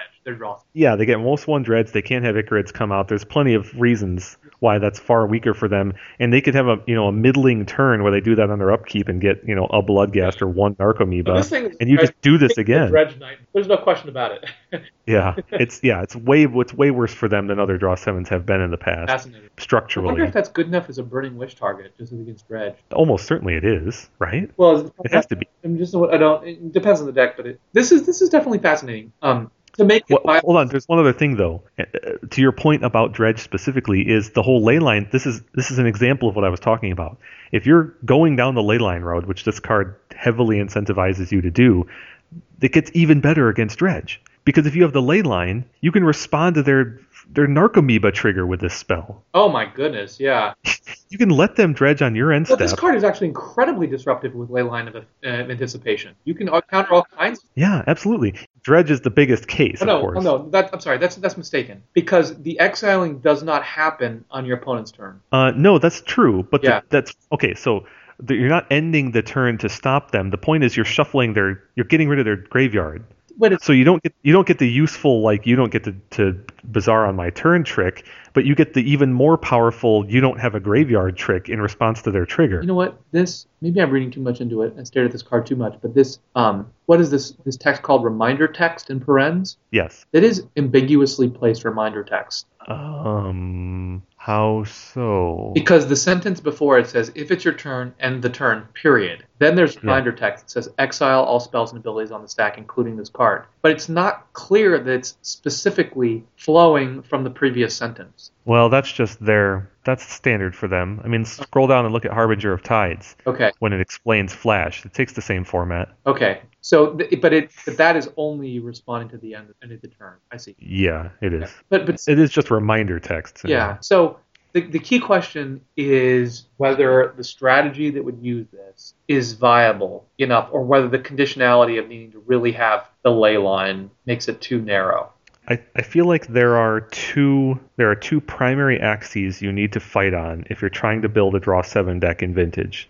And I'm talking specifically from the context of the Blue Belcher deck, but it applies to most. And that is you have to be able to fight through the counters of the aggro and and regular control decks, and you have to be able to reliably cast your spells against shops. Yeah. The Blue Belcher decks have done a very good job of addressing the control issue with threat density Yep. and speed, but but threat density specifically. I mean, they have a really high density of threats compared to past combo decks. Well put. Yep. And so they got all the Belchers, you've got the Tezzerets, you've got all the Draw Sevens. You just have more haymakers than the modern control decks have counters. It's just that's why the deck is effective. And good filtering via things like preordained to find it. The leyline direction pushes you further down the spectrum you need to be against shops, which is why this is so beautiful. Because the ley line gives you a free and uncounterable way, mind you, to always go first against them, basically. Yeah. Now, it's not highly reliable. I mean, between coin flips being 50 50 and then half the time you're going to have this ley line, what, 40% of the time, give or take? Yep. So you've got good odds. More than half the time you're going to be effectively on the play against them. But that's all you're doing is effectively being on the play. It's still no guarantee. You still get shut down by Yeah.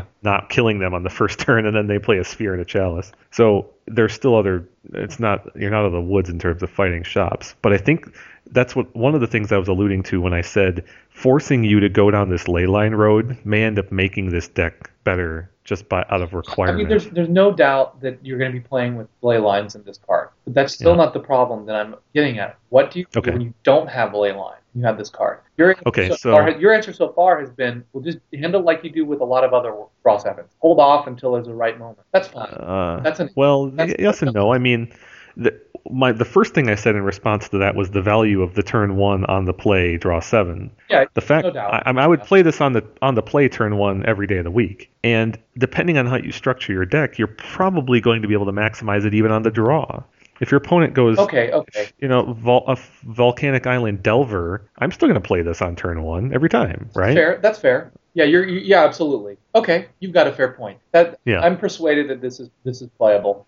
So the only way you're really getting punished with this is in the mid game. Yeah. Exactly. That. This is the, this is not a good draw seven in the mid game. extreme early game or extreme late game, this is probably fine. Yep. Um, the question is what happens in that middle part, and that's a big, that's a lot of real estate to be fine. it is. Uh, And so, well, uh, think of it. It's. I mean, this is not news to you, but uh, it's heavily comparable to Windfall, of course, right? Yeah. Windfall has this same feature. You want to play it on turn one, or not at all, more or less, or or really late in the game after some other thing has happened, such that it's still good enough. like it Hurkyl's your opponent and then tie. yeah, or other weird things. That's, yeah. that's actually fine, right? Hurkyl's your opponent days undoing its workshops. You'll do that every day of the week.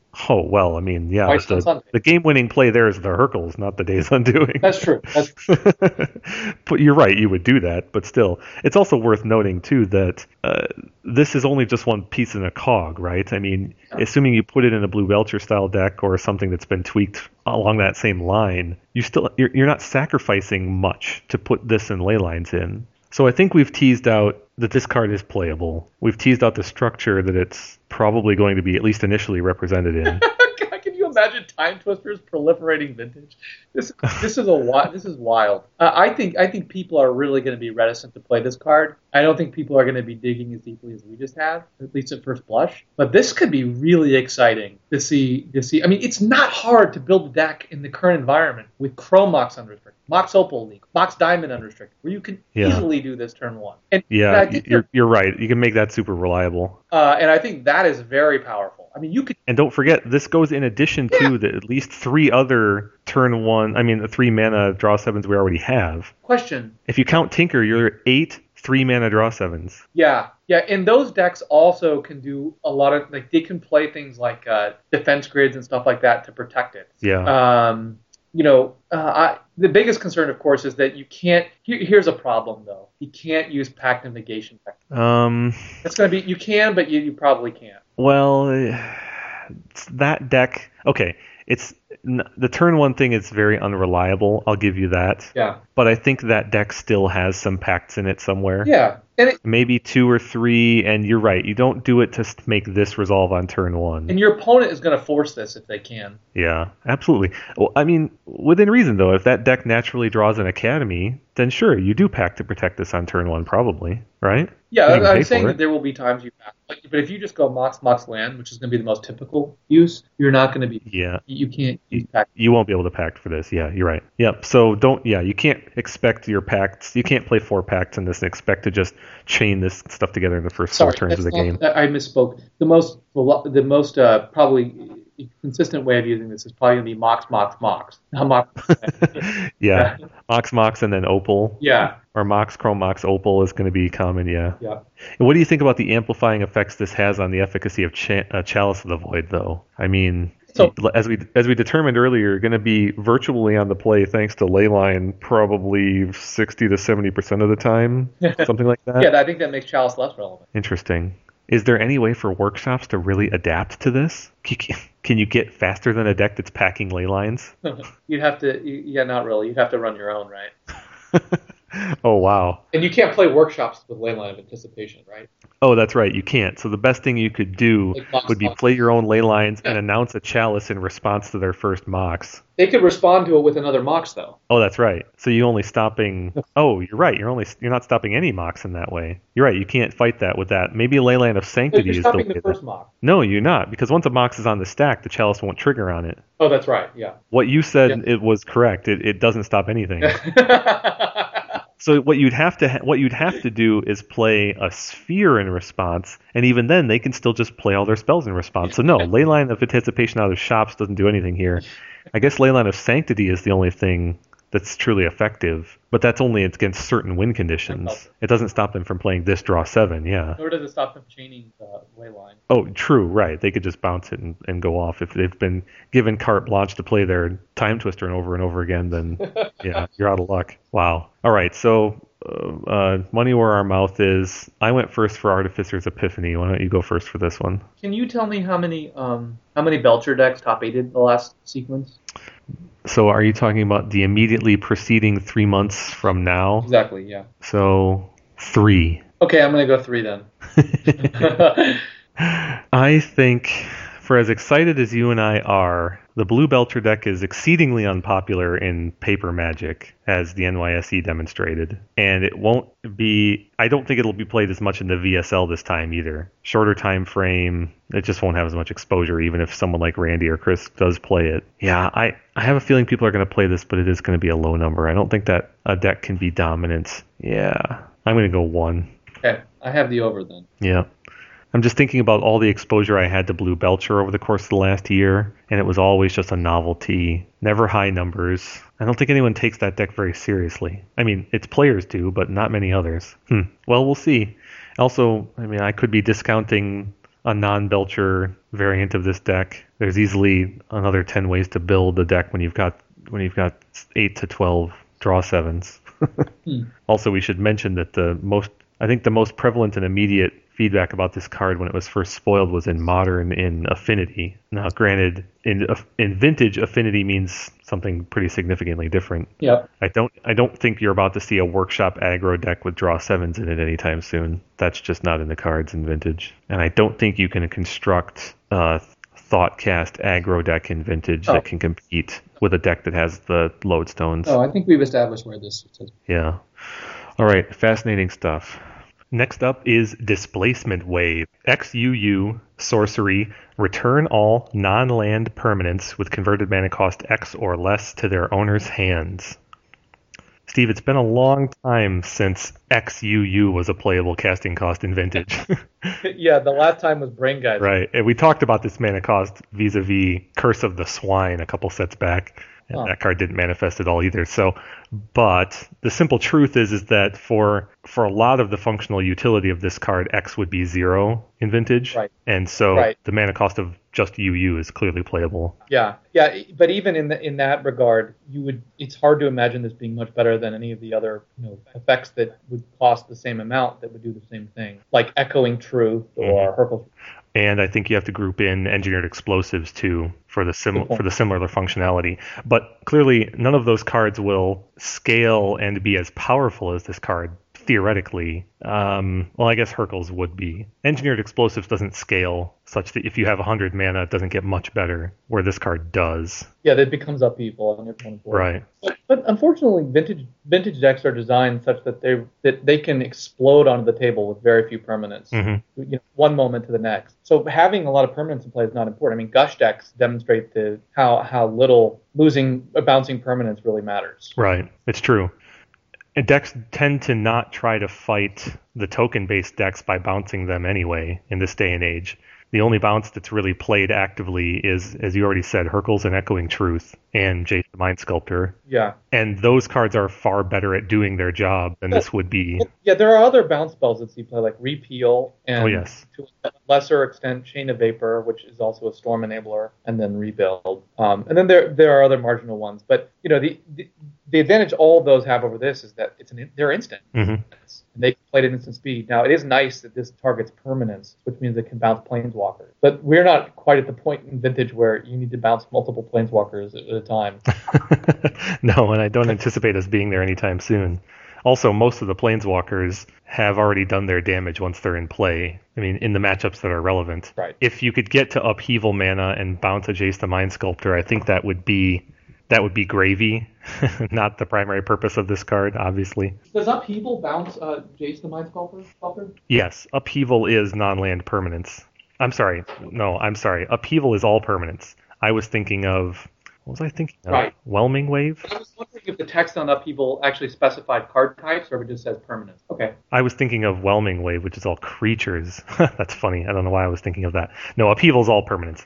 That's a horse of a different color. So the the point is, is this will probably not supplant Hurkyl's Recall, which is the dominant bounce spell in the format for obvious reasons. And cards like Echoing Truth and and engineered explosives are seeing play these days and repeal those are all seeing play these days due to their efficiency and flexibility the instant Yeah. speed or the tutor ability in the case of engineered explosives or the cantrip in the case of uh, repeal all of those things have alternate modes or something that else that they can do this card doesn't really have that Yeah, it's not just flexibility though, and even more specifically, it's multi-purpose use. Mhm. So Hurkyl's Recall can bounce is, is a silver bullet against workshop decks, but it also is a storm generator. Yeah. And so you you find that almost all these bounce spells have multi-purpose use, um, as well as the kinds of flexibility you just mentioned. Uh, the, the the only advantage that I can think of, well, first of all, this actually falls into one of those categories, but not well, of situationally worse or situationally better than existing playables. Unfortunately, the si- situations in which it's worse are just, you know, vastly outnumber the situations in which this card is actually just better. Yeah. The only time you would really want the X scaling of this card is against workshops, I think, where it would be nice to be able to bounce permanents that cost four to six. And that's Right. precisely the matchup where you're never going to be able to afford that. right. I mean, granted, you don't get Right. the six or eight mana in vintage very often at all, but that's especially the format, that, the sorry, the matchup that's not going to allow for it. So you're never going to get the value of the flexibility that the X offers with this card. yeah, at four mana, you can bounce two non-land permanents, and it's just difficult to imagine when that would be really good. Yeah. Uh, the, the the one potential use of this card, I think, is as a Burning Wish target. Um, because it's a sorcery, that's that's its you know most obvious application, and, and it probably wouldn't go into a combo Burning Wish deck, but probably a more controlling one Hmm. if if they were to use it. Yeah. Well, I don't think we need to belabor the point on this one. I'm going with zero. I, Yeah. I assume you are as well. Definitely. That brings us to Harbinger of the Tides. UU, creature, merfolk, wizard. You may cast Harbinger of the Tides as though it had flash if you pay two colorless more to cast it. When Harbinger of the Tides enters the battlefield, you may return target tapped creature an opponent controls to its owner's hand 2 2. The Merfolk deck is already riddled with creatures at this mana cost and this approximate size. So the cost in size, riddled riddled is a pejorative. And, you know, well, like like like there like the deck is just full of termites or something. you could say that it's lousy with them. okay. so the, the mana cost in this in the body and the creature type are all clearly playable. Definitely. So the question is, does Merfolk have a, a gap or a need for creature bounce that falls in line with its existing mana curve and general creature size? Yeah, I think a close evaluation of this card would bear an, a deeper analysis of what Merfolk decks actually use, what they've used in the past, and a, a sense of where where they would move in the future. So you know this is this is a card that would definitely be in the toolbox for a Merfolk pilot or designer. Um, but I can't think of anything off the top of my head where they use um, creature bounce. You know where they really want creature bounce. Um, I would that said, I would point out that some Merfolk decks have run Waterfront Bouncer. Is that's a Merfolk, right? No, it's not. That's the unsummoned Spell Shaper. Okay, that's true. Yeah. That's true. You know, so this is a this is a competitive spot in that the two mana is is obviously a critical place for Merfolk decks. Uh, most of the lords cost three. Lord of Atlantis is the exception. What else costs two in these Merfolk decks? Silvergill Adept. We got. So this this actually might be a really nice place, both for the mana curve and as far as um, this is uncounterable bounce. Mhm. Unfortunately, the the condition here is that the creature has to be tapped. Yeah. Um, and the the good news is there are a lot of merfolks that tap opposing permanents, right? Well, uh, there are in theory, but most of them are not played. The only one that's really played is uh, Merrow Reejerey. Right. So there- run tap. But that is a common card, so there is some built-in synergy already to the standard deck. Yeah, I think what you've hit upon is exactly right. I think the, finding the spot for this is the trick, but it is, I think, imminently playable. Definitely. It could be that it's just a sideboard card because it's not. This effect is not very good in several matchups. Well, let, let me just, it's been tacit, but let me be explicit. The, um, you know, when you've got a Cavern of Souls and you're playing Merfolk, this could be huge. Yeah.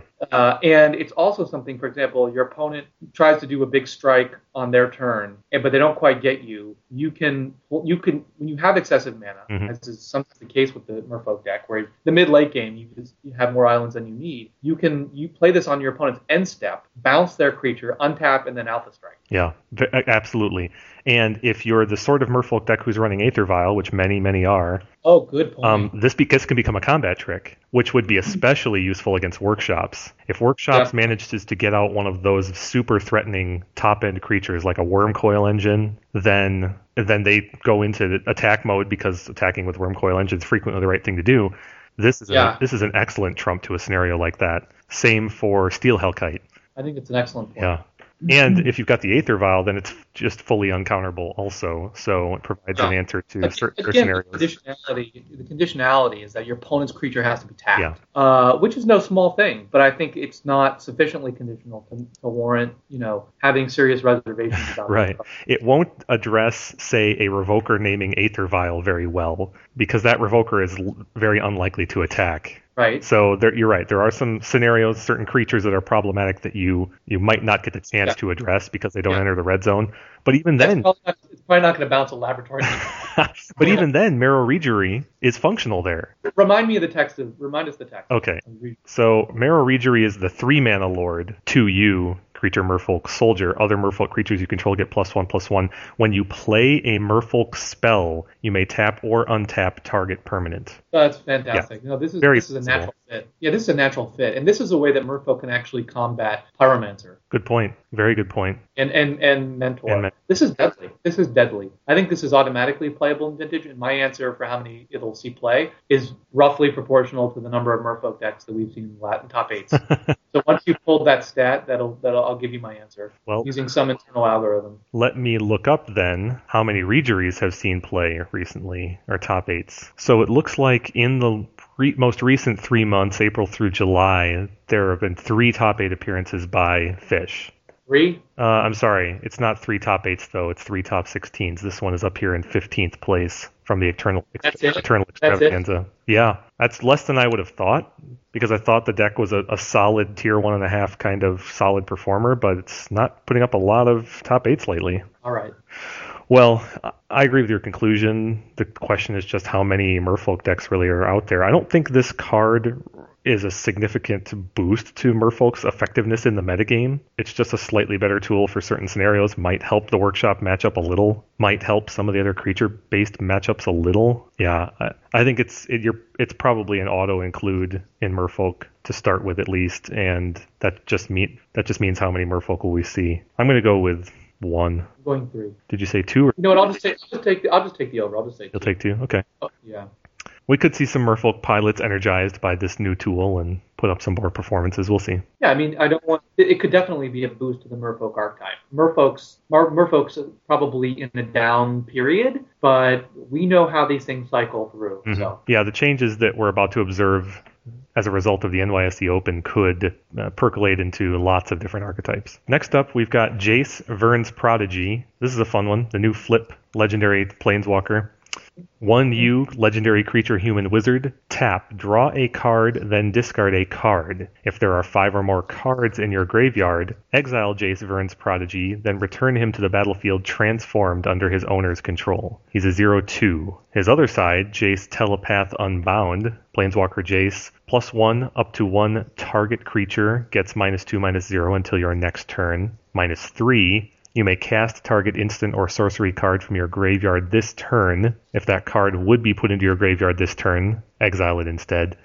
And minus 9, you get an emblem with whenever you cast a spell, target opponent puts the top 5 cards of his or her library into his or her graveyard. Starting loyalty of 5. So that's a lot of information.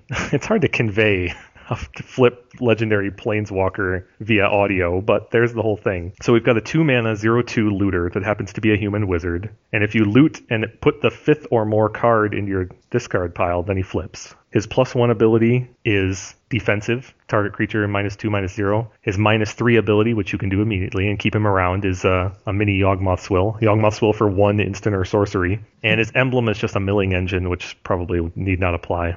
So using our normal rubric, Steve, the mana cost of one U is clearly playable. There are dozens on dozens of cards, creatures or otherwise. Yep. And the size is an issue in the sense that there aren't any zero anything creatures that see play in vintage right now. But clearly Jace is not in here to be attacking, so to speak.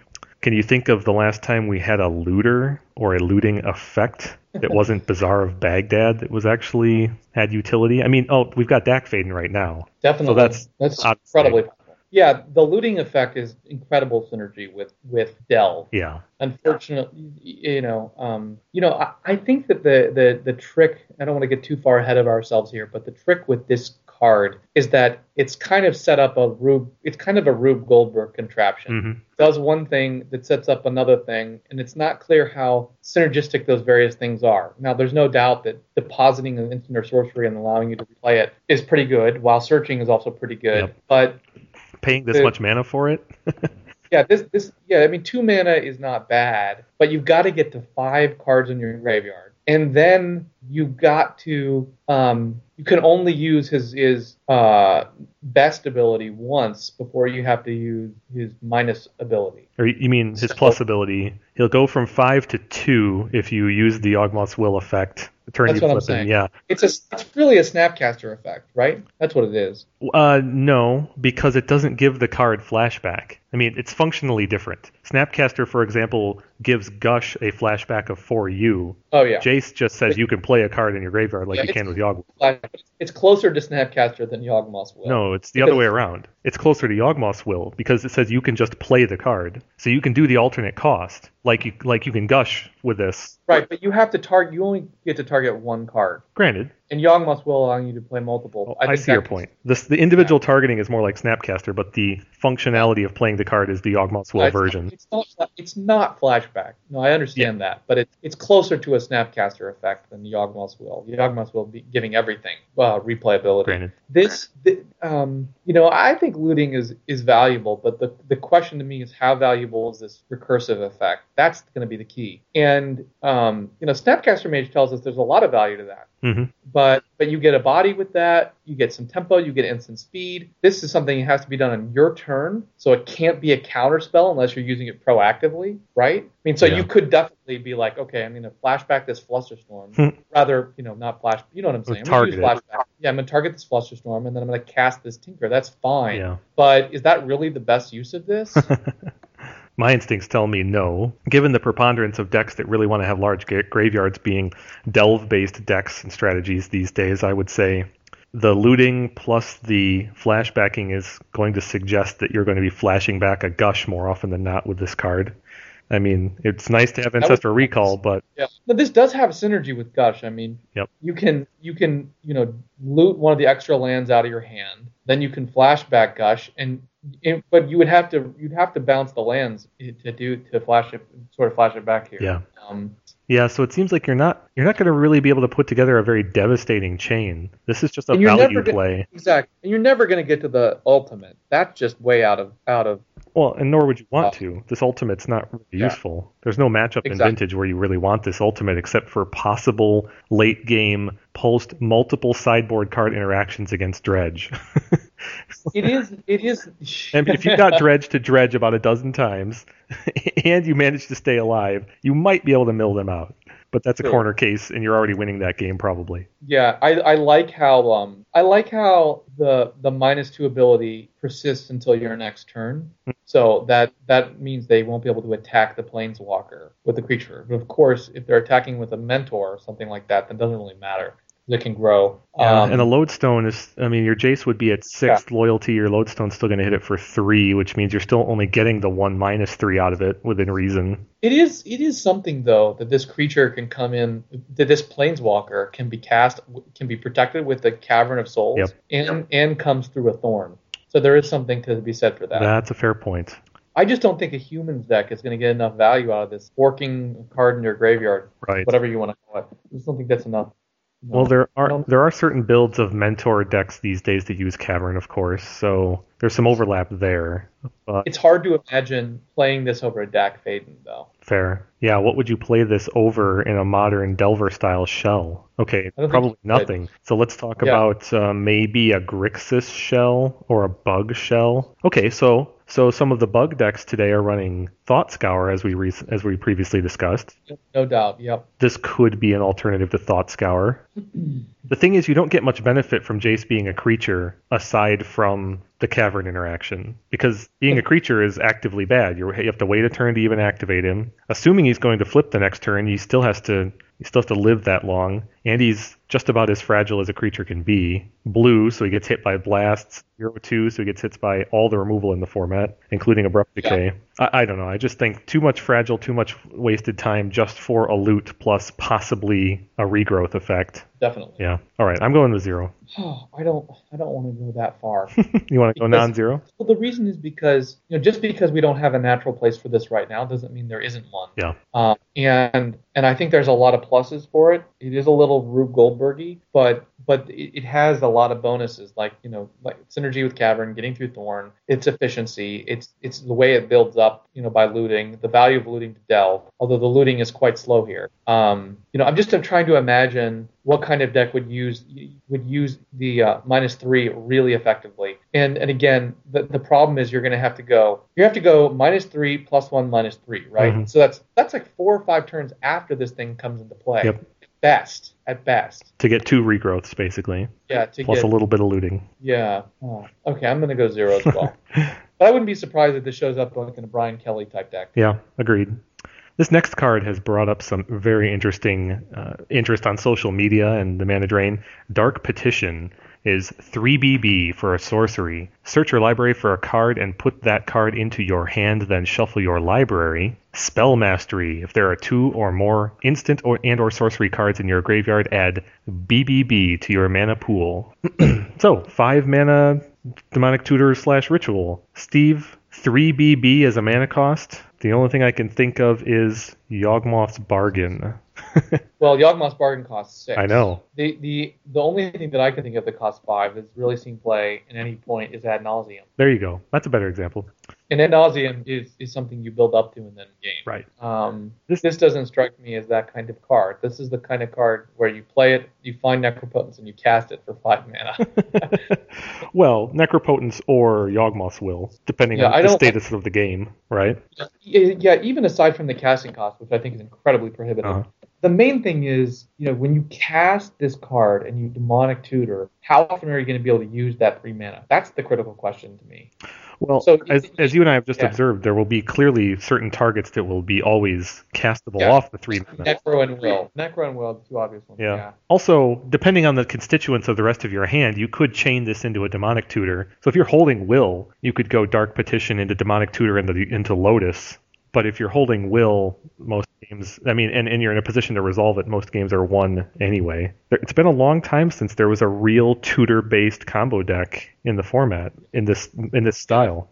Workshops are so oppressive right now. Yeah. I think that, that um, I, I, I don't think this is going to see any play, and I don't I don't think there are broad enough applications. If if if it gave you the flexibility of choosing your colors of mana, maybe, Hmm. but being stuck into black black black is very constraining. Yeah.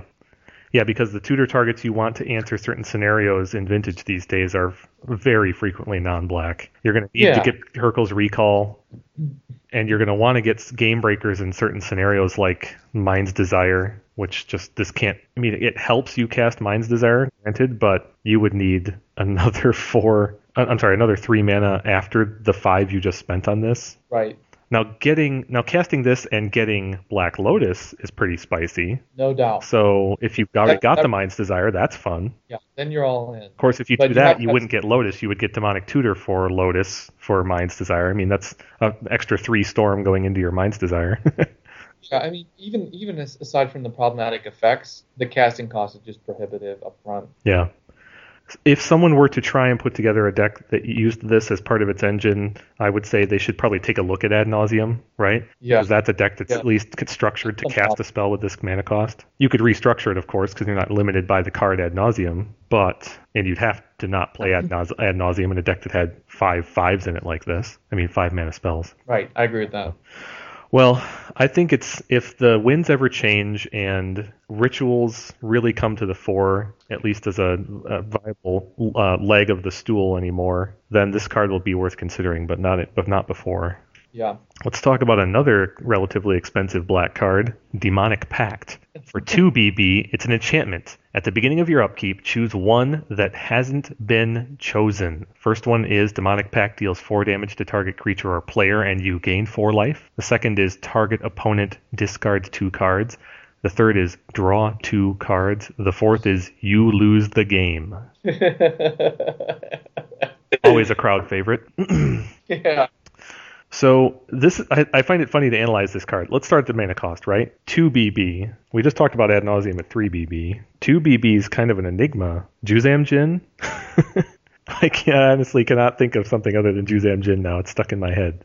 yeah, 2BB is not a casting cost that I think sees much play in Vintage. Um, I can't think of anything right now. Oh, Leyline of the Void is obvious, but that isn't actually played at that casting cost. Right. I mean, sometimes it is, but Yeah. very rarely. I'm not sure that that means this casting cost is unplayable, but it just might mean that there's it's never been a card that was quite right, at least not in the last 10 years. At any rate, this effect is, is really interesting because the first three abilities, right, you get three turns to live and win the game.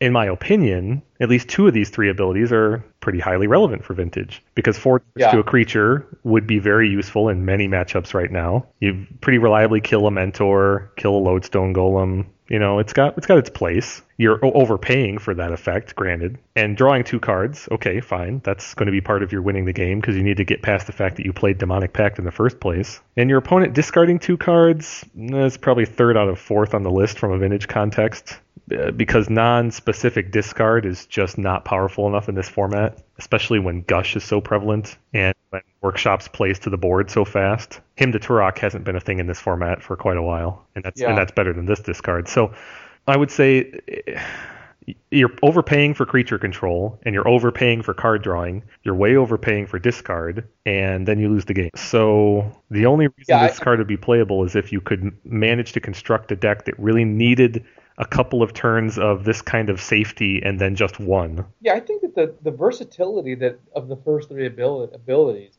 uh, rather the utility, the versa, the utility derived from the versatility of the first three abilities is is notable, Mhm. and and definitely a viable set of tactics. You know, um, the casting cost is, is a bit much. Uh, the limit that you can only you, you have to wait until your upkeep to use one of these is a limit is limiting as well. Um, but I think I think that there is a a direct um, sort of tension built in, which is that these kinds of abilities are designed to extend the game, and yet extending the game results in a game loss here.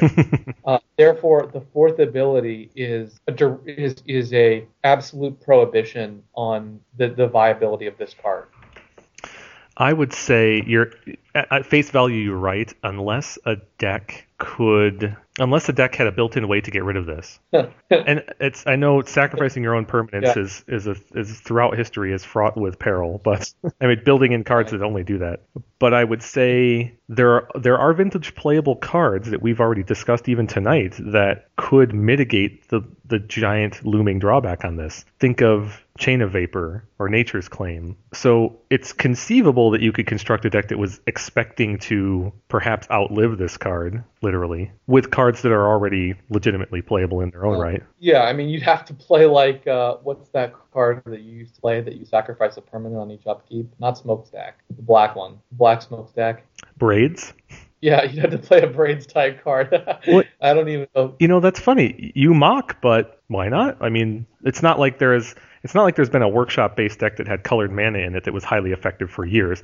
But if you go back said years, workshop decks were based on not based on included colored spells. And so that's an example of what I'm talking about. If you had a deck that had built-in synergy, if a workshop deck, okay, ignoring mana cost, which is a scary, frightening phrase, but ignoring the mana cost issue, this sort of thing would be welcome in a workshop deck. This, these two out of these four abilities would be very beneficial. You want your opponent to Yeah. you want your opponent to not have uh, permanents on the board, so you can four damage to a creature is nice. We have we haven't said it yet, but this thing is this thing is a little bit like a, a Dark Times card. Yeah. You know, it's a little, it reminds me a little bit of not only Liliana, but the kind of cards that Dark Times would want. The problem again is that that fourth that fourth ability. Yeah. You know, this will actually is also a little bit like a Planeswalker. Yeah. You know, you get to choose one of these abilities, a different one each turn. I was going to mention, and I'm glad you brought it up, e- exactly that. The sort of black based deck that wants to buy time and get value and then quickly win the game, uh, a, a Thespian Stage Dark Depths combo deck is an example of that kind of deck. The kind of deck Yeah. that would really enjoy to draw a couple of cards, really enjoy to stay alive by killing a creature or, and or disrupting one, its opponent, and then just Yeah. bam, win in one turn. Right. But but but setting up that combo may take longer than this this card will. Yeah, it's true. Um, It's true.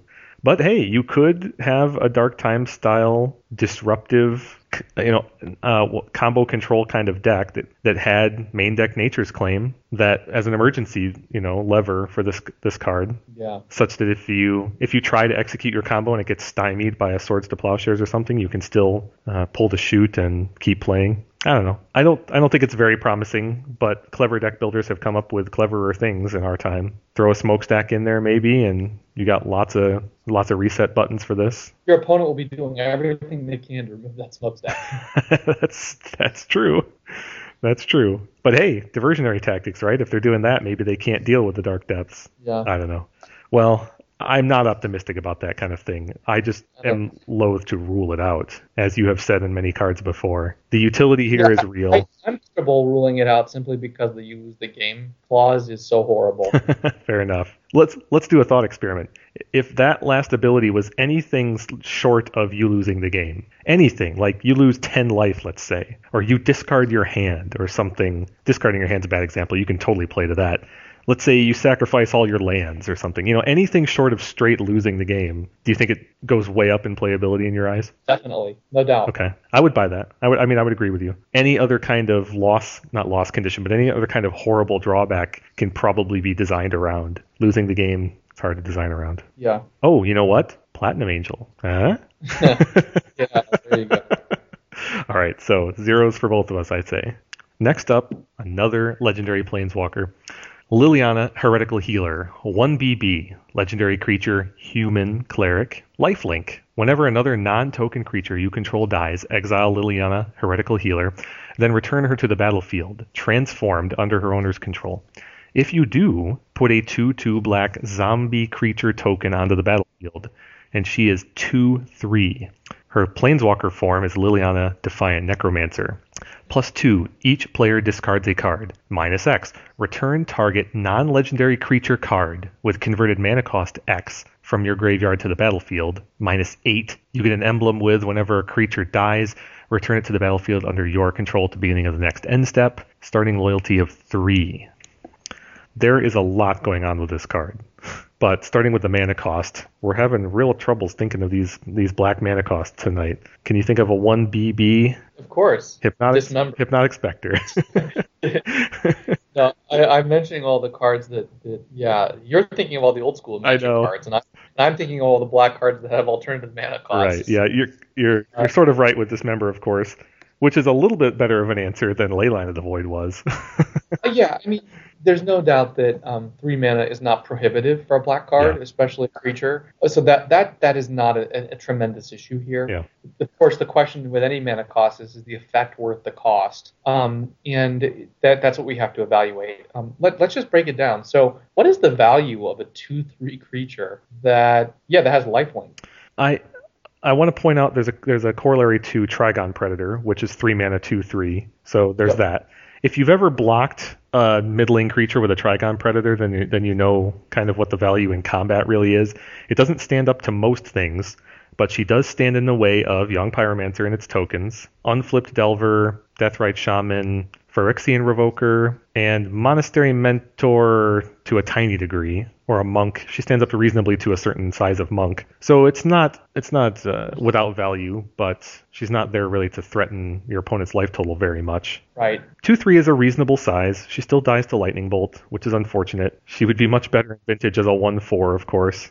But at any rate, I'm not complaining. Her flip condition, though, is entirely a different animal than Jace's. You want? How do you want to do this? Do you want to analyze her, her either her flip condition or do you want to analyze her effects first? Let's talk about the the flipped planeswalker side first. Okay. Be- but they obviously they're closely tied. Definitely. E- Each player, each player discarding a card is not the worst, but I don't think that's a very valuable thing in Vintage. I'm never threatened when my opponent activates that from Liliana hmm of the Veil, right? I mean, that doesn't feel that doesn't feel very threatening. If it was random, that would be a totally different question. Yeah. But choosing to discard a card, I don't feel like that really matters. It's a very grindy thing, and it's hard to be very grindy in vintage right now because there are some decks like Workshops and Landstill and Bomberman to some degree. Those decks are far better at being grindy.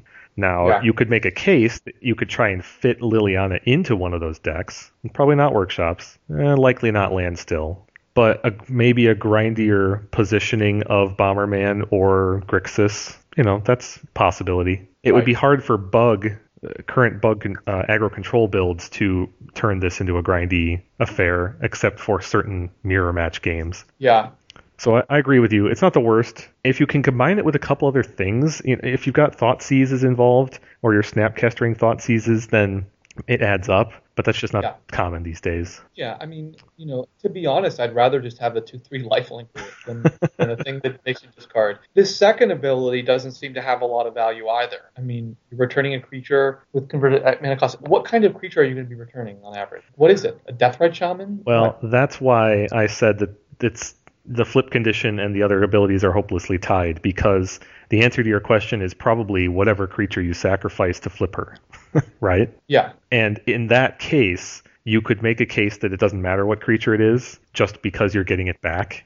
But it, yeah, but what? But what? But, but the va- we can't evaluate it, the value of this until we figure out what kinds of creatures you're going to be getting back anyway. uh, or what you what benefit you got out of sacrificing that creature. But you're you're focusing on the condition. I Yeah. want to focus. The, I want to untangle for the moment, just in, in focus on the value of this return ability, this resurrection ability. Uh, and I would say it is inexorably tied to how you got to the point of resurrecting the creature.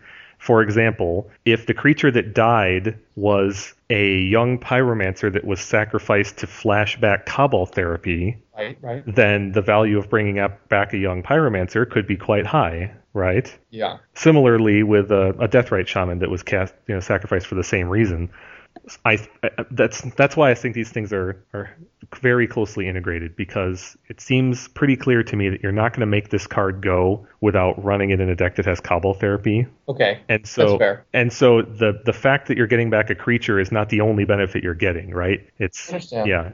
So, so, but to your point, there are not a lot of creatures in Vintage that exist currently for their Okay. ability to be sacrificed outside of Dredge. So yeah, I mean, you're you, you want to focus on this sacrifice thing, so that's fine. We'll go there. You know, I want to know.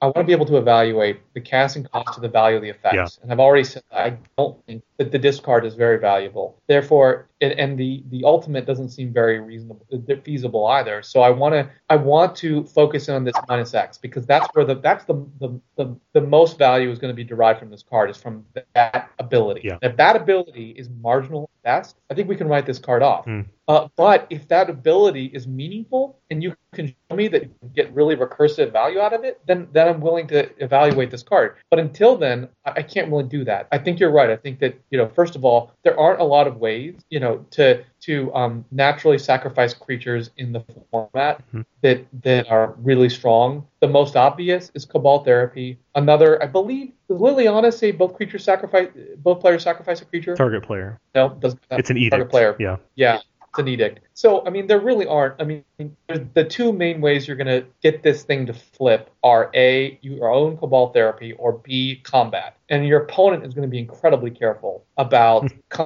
combat scenarios that will allow this to flip. And they're only going to they're only going to put themselves in a position where this flips if it's beneficial to them. That is, that the the planeswalker is probably worth the worse than the two three lifelink. I think the, second half of what you said is is, is only a half truth. I mean, if your opponent is avoiding combat with you for the purpose of keeping her unflipped, then that's a situation you can manipulate to your benefit. If Yeah. I'm against workshops and they're not attacking me with Lodestone Golem because they don't want Liliana to flip, I have already had a victory of sorts, right? Yeah. So that I, I, I can't go with you whole hog on what you've just said about your opponent's avoiding combat.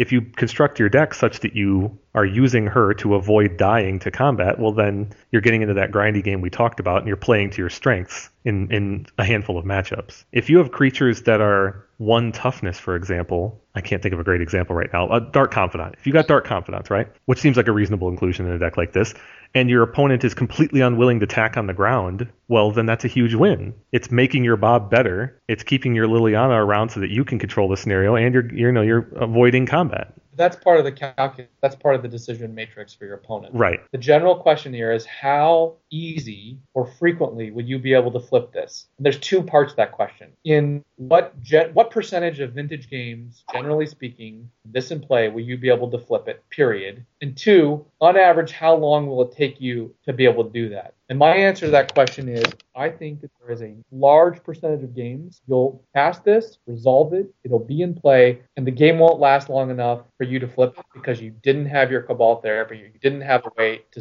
to to um, um, sacrifice a creature or or have a creature not another creature go to the graveyard because your opponent killed you with a Blightsteel, they did an alpha strike, you know they tendrils you, whatever, right? They attacked you through the air. I also so I'm saying like I'm just making a ballpark here, but let's say out of the the universe of games in a Dark Times type deck that that you would cast this, resolve it. I think it's probably more than 25% of the time you probably won't be flipping this. Around 25% or more. So it could be 33%, 50%. I'm saying that. Mhm. Secondly, I'm saying that um, um, the amount of time it will take you to flip it is probably unreasonable. That is to say, it may take probably, you know, there's going to be a lot of games where you get this into play and you do flip it, but it takes two turns or more. So that's what I'm getting at. Is I'm saying this this conditionality is unreasonable because the amount of time it's going to take and the consistency with which you can do it are just too great. That's my assessment. Okay. And, that, and, and, and that's the reason I wanted to do that analysis is because the viability of this card hinges on the value of the effects and the conditionality with which it flips. Because, you know, you open your hand and you don't have Cabal Therapy, there's only four of them in your deck. There's going to be a lot of times where you just don't draw it until, you know, whatever. You don't draw it until this has been in play for a while or you don't draw it at all. And what creatures do you think you would get back in such a deck? Well, that's the that's a whole that's the other piece of analysis. I don't know. I'm just saying it seems like this deck would probably be using Deathrite Shaman and Dark Confidant. So you know you could probably recur them a lot. You know you're going to get them back a lot. I can see you getting back Bob, sacrificing it, getting it back. Same with Deathrite Shaman. Um, so I think there's some value to that minus X. Uh, I don't. I can't think of a, a lot of the other black creatures off the top of my head. The Dark Confidant has long been one of the best black creatures, so it's natural, natural consideration. But it's not very good right now. Exactly, exactly. You know what? You know what? I take. I completely take back what I said. There is another creature that's Used in Dark Times that has a built-in sacrifice. Vampire Hexmage. That's- yeah, and and that's a very natural use for this. Mhm. Uh, so um, you know that's still only that's still eight ways. So there's still going to be a lot of times where where you aren't able to do that. Um, Right. uh, but the Vampire Hexmage definitely increases the, the I think the reliability with which you can you know trigger this condition. Dark Times as a deck has not made any kind of waves in quite a long time. In fact, there hasn't really been a major Dark Depths Thespian stage based deck, and there's been a lot of attempts in lots of different shells, and it's just never broken Right. through. But this card, I don't think this card by itself is enough to push that strategy over the edge per se. This is a utility card, right? It's Yeah. it's going to be getting back whichever creature helps you the most in your situation. If you have a, a Yeah. small selection of them in your discard pile, be it Phyrexian Revoker, Bob, Young Pyromancer, Vampire Hexmage, Snapcaster Mage, you're going to get back the one that's so it's a toolbox. Yeah. I mean, not that you're going to have 10 creatures in your graveyard all the time. I think that this deck tends toward the grindiness. It tends toward wanting to be built kind of like Bug is today, especially the one that made top eight at NYSE Open, which doesn't have Bob, but which has the uh, heavy reliance on Snapcaster Mage. So I think this is a toolboxy kind of card. She's a human when you cast her, which is, as we've said, upside. Yeah. You could also run Innocent Blood as another way to sacrifice.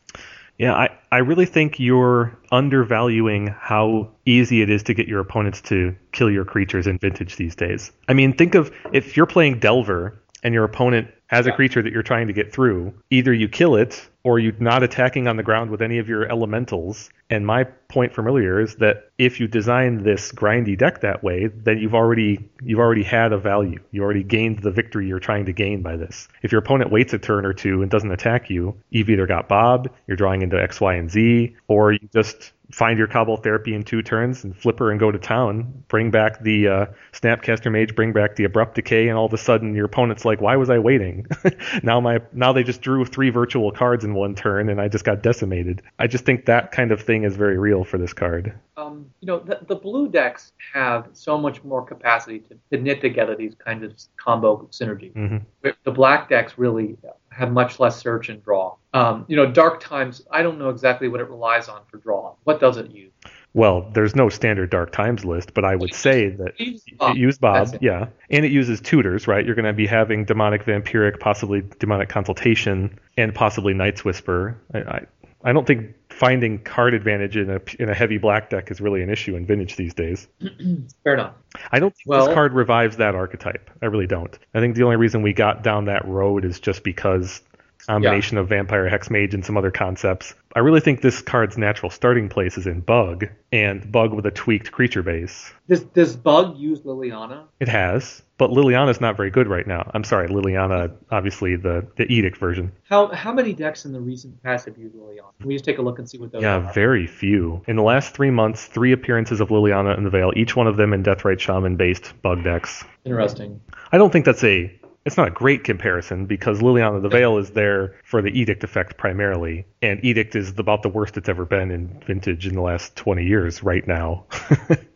Yeah. Whereas this effect based on recursion is entirely a different animal, you know, value engine. Yeah, I mean, I like how the, I think Lifelink is definitely non-trivial here. I mean, De- Delver decks try and whittle your life down with burn and all that stuff, Yep. and and you know the, the this thing is going to be a magnet for the for the the bolts in the first instance. I also think that her emblem is not irrelevant. Unlike Jace's uh, that we discussed, Remind it, remind what it does. it's lifeline. Whenever a creature dies, you get it back at the end of the turn. Nice. Yeah. That think that's a win condition against things like workshops. How is a workshop deck going to kill you if you get that emblem and you have access to like one shatter? If you have access to one ancient grudge, they're gonna have it's, that's like that's like almost as bad as Dack Fayden that emblem is against them. Now that's that's a little bit of an overstatement. I, I'll get grant you that. But my point is, is it's not irrelevant. And the same thing goes, ironically, for Dredge. If you can stop the tokens, right, which you might be doing in a deck like this, you might have Virulent Plague. You might not, but you might have stopped their tokens and be at risk of dying to like Bloodgast and Narcomoebas. But you get that emblem, and all of a sudden they they don't get their creatures back. I, I think it's I think it's functional actually, rare but Yeah. functional. And I also think that the lifelink is really useful for helping you survive your bob flips. Um, that that actually matters. Yeah, Th- that's what I was getting at earlier. Is if you're constructing a scenario where your opponent is disincentivized to attack you, then Dark Confidant becomes that much better in Vintage. Well, this this I think is is a potentially natural home in um, in dark times. I like the fact that um, you know I like the fact that it can recur Vampire Hexmage a lot. Um, Has- I'm wondering Her minus ability has synergy with Tasigur as well. what what what other use does Vampire Hexmage have in the format right? Killing planeswalkers, Yeah, removing definitely. removing token or counters from Tanglewire, Chalice of the Void, Smokestack, Those are all and uh. Arcbound Ravagers or Triskelions. Yeah, but that's immediately useful. Yeah. Yeah, yeah. Hexmage's ability to just sacrifice destroy target planeswalker doesn't manifest very much in Vintage outside of people trying to play dark uh, dark times, but it's Yeah. a very realistic thing. You can just straight up kill a, a, a Dack, for example, without messing around with combat.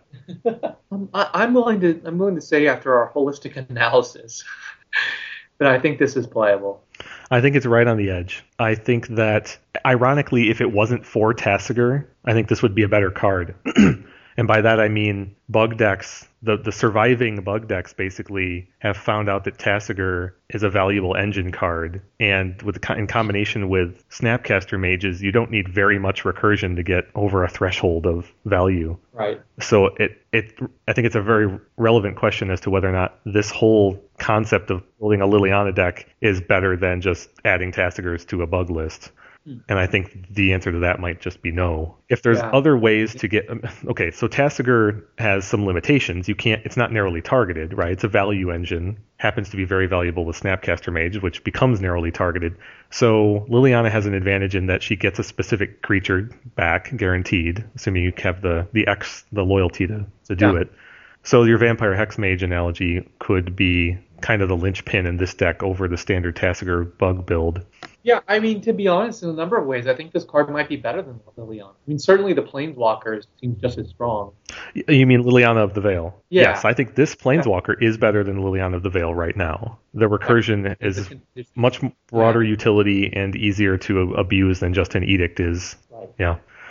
Well, so let's talk about let's talk about playability. I think the last time we predicted a non-zero number, you went first. No, no, no, wait. I went first, and you took the over on Harbinger of Tides. Not fair. Um, I really do think this is the sort of thing that vintage brewers will experiment with. I think the fact that she's a human, the recursive elements are pretty attractive. I think the same sort of people who played Liliana of the Veil in the last three months will be attracted to this. Yeah. I also happen to think that Bug just got a shot in the arm from making top eight at NYSE, which means it'll probably garner more attention. Those two things combined means you're going to get maybe some creative Bug variants in the next couple of months. Yeah. So I don't think it's going to be a big Bob. What. Those Bob bug decks didn't have Bob, and I'm pretty sure they didn't have ball therapy. That's right. So some creativity will be in order. Absolutely. I- I'm going to go non-zero though. I'm going to go with two. I think some creative folks are going to have a little bit of success with her. Well, I think this card is vintage playable. It's interesting that you said you thought it was borderline, and, and you're you're going to take the over because I'm going zero. But I, I think this I think this could see play. I just don't think it will in the next three months. Fair enough. It'll be very interesting to see. Abbot of Keral Keep. Why it's not Kher Keep, I do not know. it's definitely a, a homage to it, though. One red creature human monk. Noticing a theme here. Prowess. Uh, prowess. When Abbot of Keral Keep enters the battlefield, exile the top card of your library. Until end of turn, you may play that card. 2 1. Prowess is in the core set. That's noteworthy. 2 mana, I'm sorry, 1 and R for a 2 1 creature is obviously playable in Vintage Young Pyromancer. You needn't look any further, but there have been some others in the past. So the body and the cost are there. Prowess, clearly relevant. And getting basically a free half draw, half permanent per se out of it when the turn you play it is nice. If this just said straight up draw a card, I think it would be a little easier to evaluate. But the sort of deck that's going to play this is the sort of deck that will have a low enough curve that it can reliably play the card that comes up. Be that a one or two mana creature, like in a human's deck, or a cheap spell like a, a uh, box, preordain, gush, that kind of thing. It would be a bummer if you played this on turn three, but you had to play your land first to cast it.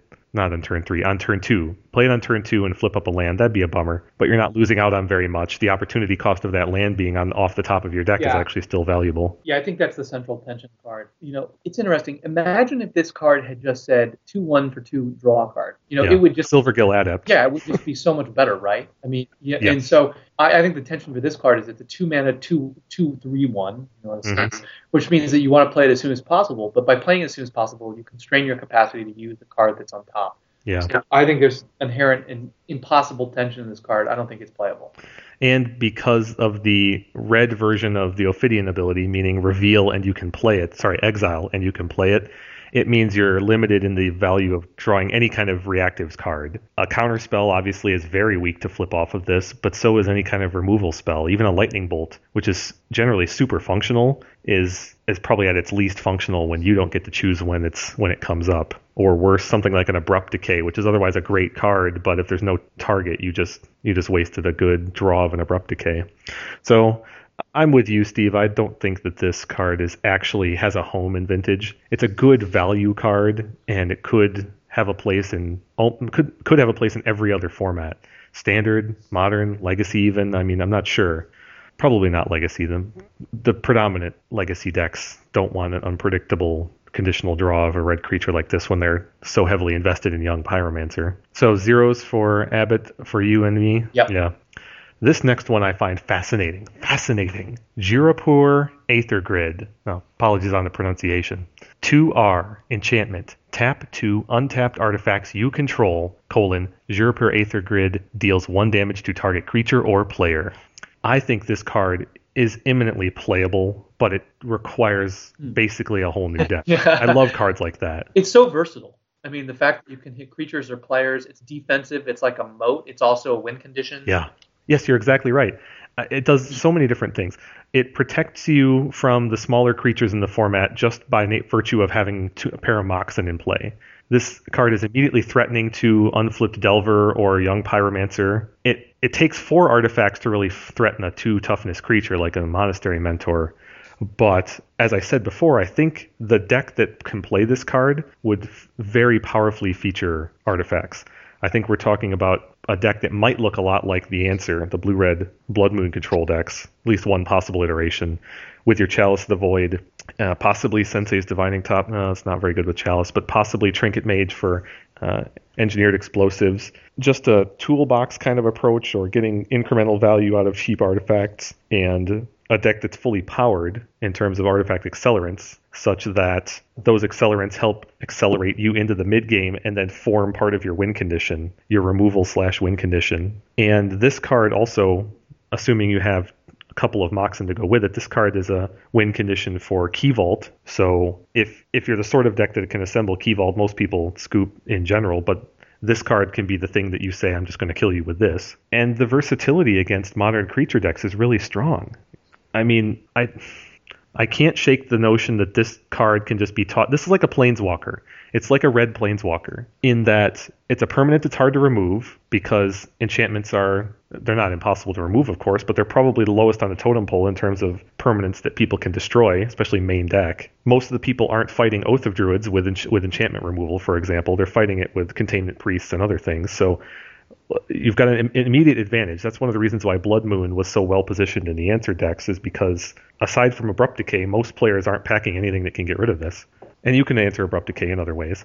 But also, this this card can be immediately impactful. Is the other thing that's so great about it is again in a deck with a properly constructed mana base, you could play this and still have two artifacts of some type untapped. Maybe it's your turn one chalice and an extra mox. Maybe it's a top and a mox. Maybe it's that engineered explosives you just play for zero for the value of it to get the one damage.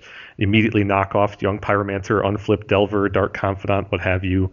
I just I just really think the versatility of this card, combined with the fact that it plays off of the inherent artifact heaviness of even base blue decks in the format, all these things are pointing in the right direction for its playability. Yeah, I, I think you're right in your assessment. I just can't shake the feeling that there's cards out there somewhat similar to this already, and I'm not exactly sure what they are. Um, I think conceptually you're right, but there's never been one that's quite this efficient. Hmm. The th- the card that I immediately thought of when I saw this was Flame Fusillade, right? Hmm. Hmm. Which is obviously has a whole history in Vintage and has functionality very similar to this. And there have been a couple other cards throughout history, like Kyren Negotiations or some such, that allow you to tap permanents to deal damage. Uh, but I think those cards have been either not flexible enough in that sometimes they couldn't hit creatures and players, or they were too expensive, as Kyren Negotiations is. Or they just didn't tap a resource that was easy enough to have around. Like some of them would tap creatures. Creatures are not hard to have per se in Vintage, but they're not as robust or reliable as having a whole bunch of zero mana artifacts are in a controlish deck like this. So I think all of those things together means this card is well positioned. I skipped right over the whole mana cost, of course. Two are, uh, I've already listed one of the examples in Blood Moon, which just made top eight at the NYSE. What do you think about Ghirapur Aether Grid? Like like I said, I think the card is playable, at least in, in principle. Um, I like I like its overall versatility and flexibility. You know, the capacity mm-hmm. to serve on defense, removing and picking off creatures, but as well serving as a as an end stage win condition. Um, the, the, casting cost is certainly efficient enough. I just wonder about the overall practicality. So you know, what, what does it mean in the early game? You know, how often will we be able to actually pick off something relevant? My main concern is that this card will probably never be able to remove the mentor meaningfully. Mm-hmm. You know, um, but yeah. Um, yeah, yeah. I mean, it, this card I think is is certainly in theory playable. I think the, the key question is how many artifacts in your deck should you have, and do you probably need in play to make this thing really really shine? You know, with two artifacts, you know that you aren't using, you often do use most of your artifacts. You know, like Mm-hmm. Um, so how many artifacts would you really need to get this thing going? What do you think? My instincts tell me you're looking at a Seat of the Synod yeah. deck looking at a mana base like Steel City Vault or one of the old Turbo Tez kind of mana bases. Uh, maybe more like Steel City because unfortunately Grim Monolith and Mana Vault don't play well with this card. Yeah. So uh, my instincts tell me you're looking upwards of 20 artifacts in such a deck with your Sensei's Divining Top and maybe Trinket Mage. Maybe it has main deck Cage just to ramp up the synergy, something like that. I think there's a lot of ways you could go but I think it starts with Seat of the Synod. Is there any infinite combo with this card that we haven't considered? Well, the short answer is almost certainly yes, in that anything that profitably or at least indefinitely untaps two artifacts would do it, but the short answer is probably that any such combo is probably already good enough to win the game in some other shell. I'm thinking about, and this is not a great example, but Power Artifact on Grim Monolith yep. or uh, or Basalt Monolith. Yeah. But those providing those are infinite mana combos, and so they're far better at winning the game on their own than with this card. So there probably is, but I'm not aware of one that's just so benign that adding this to it finally produces the thing that really does it. Yeah. Yeah, it's just hard to imagine playing this card over like a Dack Fade. Dack Fade is is disruptive in a you know in the sense that it steals artifacts, also draws cards. You know, yeah the competition for space in modern vintage decks is incredible. Um, you just got to pack enough synergy in to make this viable. I'm just like I said, I think in principle it's viable, but mm-hmm. I don't know if you can really reach a critical mass of utility quickly enough or efficiently enough to make this a really serious consideration in a deck like that. I should have pointed out earlier that I think this card is is by itself is good against a lot of things, but workshops isn't actually one of them. because there's there's there's only two one toughness creatures that workshops rely okay three that workshops reliably plays these days. One is one is Revoker, right, which turns this off. So it's very ungood at answering Revoker unless you play it after they've revoked something else, which is reasonable. That could happen. The second, uh, the second and third are the creatures from Frobots. Um, Porcelain Legionnaire, which this is legitimately good against, but there's only a one to three of in that deck, and then Ravager, which this again is not very good at because Ravager could just pump itself out of the range of this. So you got to get to four artifacts before this even has a little bit of relevance, I think, or reliably utility against workshops, and that's at killing factories. And even then, yeah, factories can um, pump themselves out of the range of the two. So you really have to have three damage out of this thing yeah. to be reliably good against workshops, and that's pretty unreasonable. Yeah, I think if, At, if this card said tap two untapped artifacts, it does two damage to our creature player. then yeah. this becomes a much, much serious yeah. consideration. I mean, putting it in practical terms, you could play this, say, off land land mox. Let's say Seat of Synod dual land mox on turn two. Mm-hmm. You're on turn three. You're probably going to want to use those the, those mana sources for mana and not this. You know, yep. One damage is likely not enough unless you're like picking off a Delver or a Pyromancer there, maybe, and even then yeah. maybe not. So yeah, I just think this thing is just slightly too weak. I, it has to be in addition to some other anti-creature technology. This has to be not replacing your swords or replacing your balance or, or whatever else, or your lightning bolts.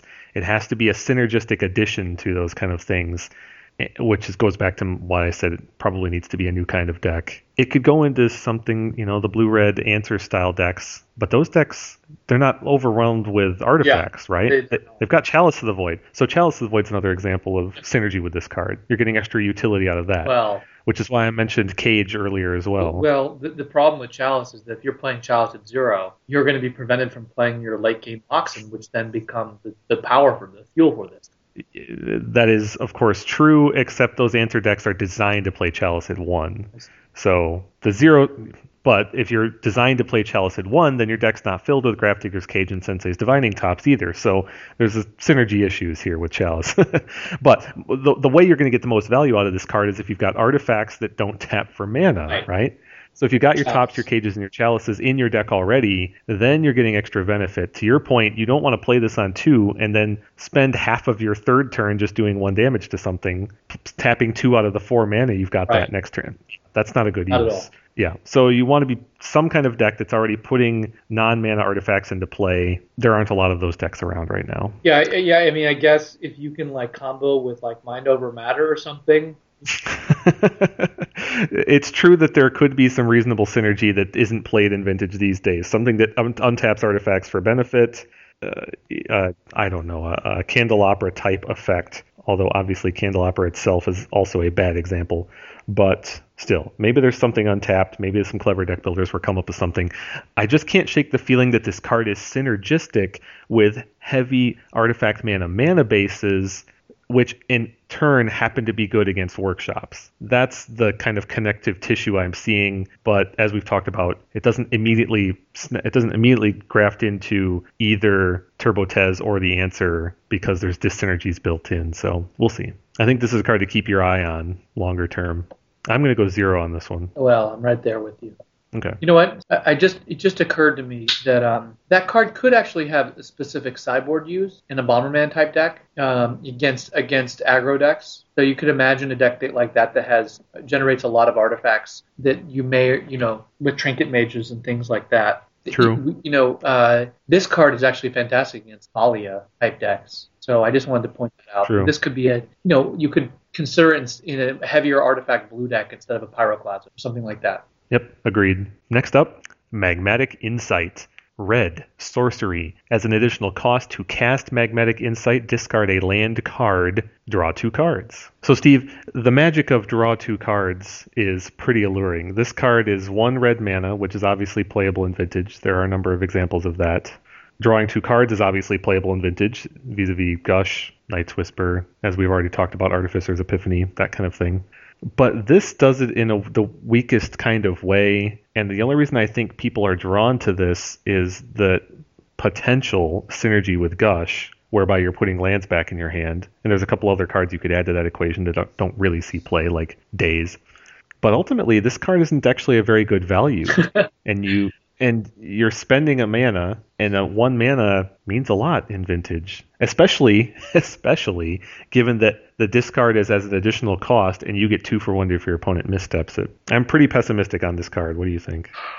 Well, I think in the first instance, you have to compare this with care, uh, careful study Faithless looting. and and Yeah. faithless looting. You know, careful study is a card that saw play in some formats for some time. And Mhm. but what's notable is that the designers may have thought that compelling you to discard only a land card maybe have been an upside, but in fact. A lot of careful studies value is because you get to choose what to put in your graveyard. And so you can put Mhm. a giant artifact creature, a deep analysis, something flashback, um, you know, situationally what's best. Um, you know, so when in, when compared directly with careful study, in many ways this is this looks favorable. You know, you only have to discard one card, you get two cards, so it's card neutral. But I think holistically, the rigidity of this card, the lack of flexibility when it comes to deciding what to discard, is is a cost, um, as well as the fact that um, the situational inflexi- flexibility has to come into play. So if you ha- open your hand with this, careful study can be used to find a land to dig immediately in mana light deck. Whereas this, you know, require if you don't have a land in play, you can't in your hand, you can't even play this card. And and, Mhm. and I think the most, of course, like as you alluded to, the most damning element of this card is that the discard is part of the cost. So with respect to careful study, it's upon resolution. Your opponent will gladly misstep this every time. Mhm. Um, I don't see. I, don't, I see this though. I just want to emphasize this. I see this as a turn one card, not a gush card, not a card with gush. So certainly in the late game, it gets a lot of synergy with gush. But I, I think its value has to be evaluated. What does this do on turn one? Well, that's fair. In which case, you're really speaking directly to deck construction, right? You can't expect to cast this card in a Delver Shell at all Nope. On turn one, as for many reasons, which we've spoken of earlier earlier in the show and Well, let's last be week. explicit about that. So, um, you know, if you Delver decks have very light mana bases, including um, you can imagine a situation in which you have plenty of additional land in your opening hand, and you gladly discard one of them. But you can also imagine situations, and uh, situations will arise in which you don't have the land. So, I mean, you. So I just think you know, the, even if the don't have the land scenario happens, I don't know, 25% of the time, it could even be as low as 20% of the time. It's just too high of a cost. Kind of like Spoils of the. Mm-hmm. Vault. Spoils of the Vault is, is theoretical is theoretically playable, but the fact that it just kills you mm-hmm. 8% of the time makes it unplayable. Good example. And this card is far less reliable than that. Of course, the downside isn't as high either. But so I feel like the only way you could make this card reliably in early game play is if you're playing a deck that was heavy on lands. Well, at least at least And- moderately heavy, yeah. Well, uh, beyond a certain threshold, granted. I, and there's just dissynergy. Decks that want to do that are the sort of decks that want to play for having those lands in play. Because what if you add four lands to your deck in order to get past the threshold, and then you don't draw this Magmatic Insight? Terrible. Yeah. then you draw one of those extra lands instead, and then you've got two blanks in your opening hand that you're both of which you were planning on discarding, and and so you're you're just not incented for the right kind of behavior with this card, coming or going really. And I think that maybe the nail in the coffin is that Vintage doesn't have a lot of context in which you can abuse having lands in your graveyard. be You could Yeah. bake some synergy into this card if you're playing Crucibles, Right. But the decks that play Crucibles are the ones we spoke of that don't want to be doing playing that gambit of discarding lands. Yeah, I mean, to be completely fair to this card, you'd have to think exhaustively about decks that would be able to recur lands in some fashion. You know, Sure. and and you know, so you'd have to frame the question: What kind of deck would a have enough land to make this reliable? That's Mhm. probably a, you know, you know, it's sort of like the standard deviation model in statistics. You know, you get to like the 97% of the time, you know, but that's that's a very high. That's you know, whatever three standard deviations. That's a very high land count. It's probably unacceptable for any vintage deck, but that, that exists now. So I don't think this could be fitted into something that, that currently exists. But the question, Mhm. again, to be fair to it, is where might this be placed? You know, in a turbo land type deck, maybe decks.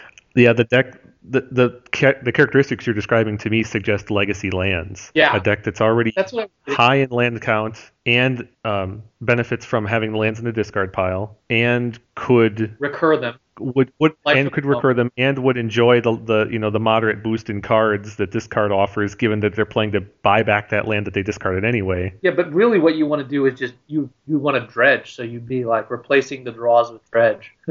Oh, that's a good point. This card has some pretty good synergy with Dakmor Salvage Oh, because you discard as part of the cost, Yeah. and you can dredge immediately. That's no small thing. Yeah. I don't think uh, vintage dredge players are about to start including this card in their deck by any stretch. Yeah.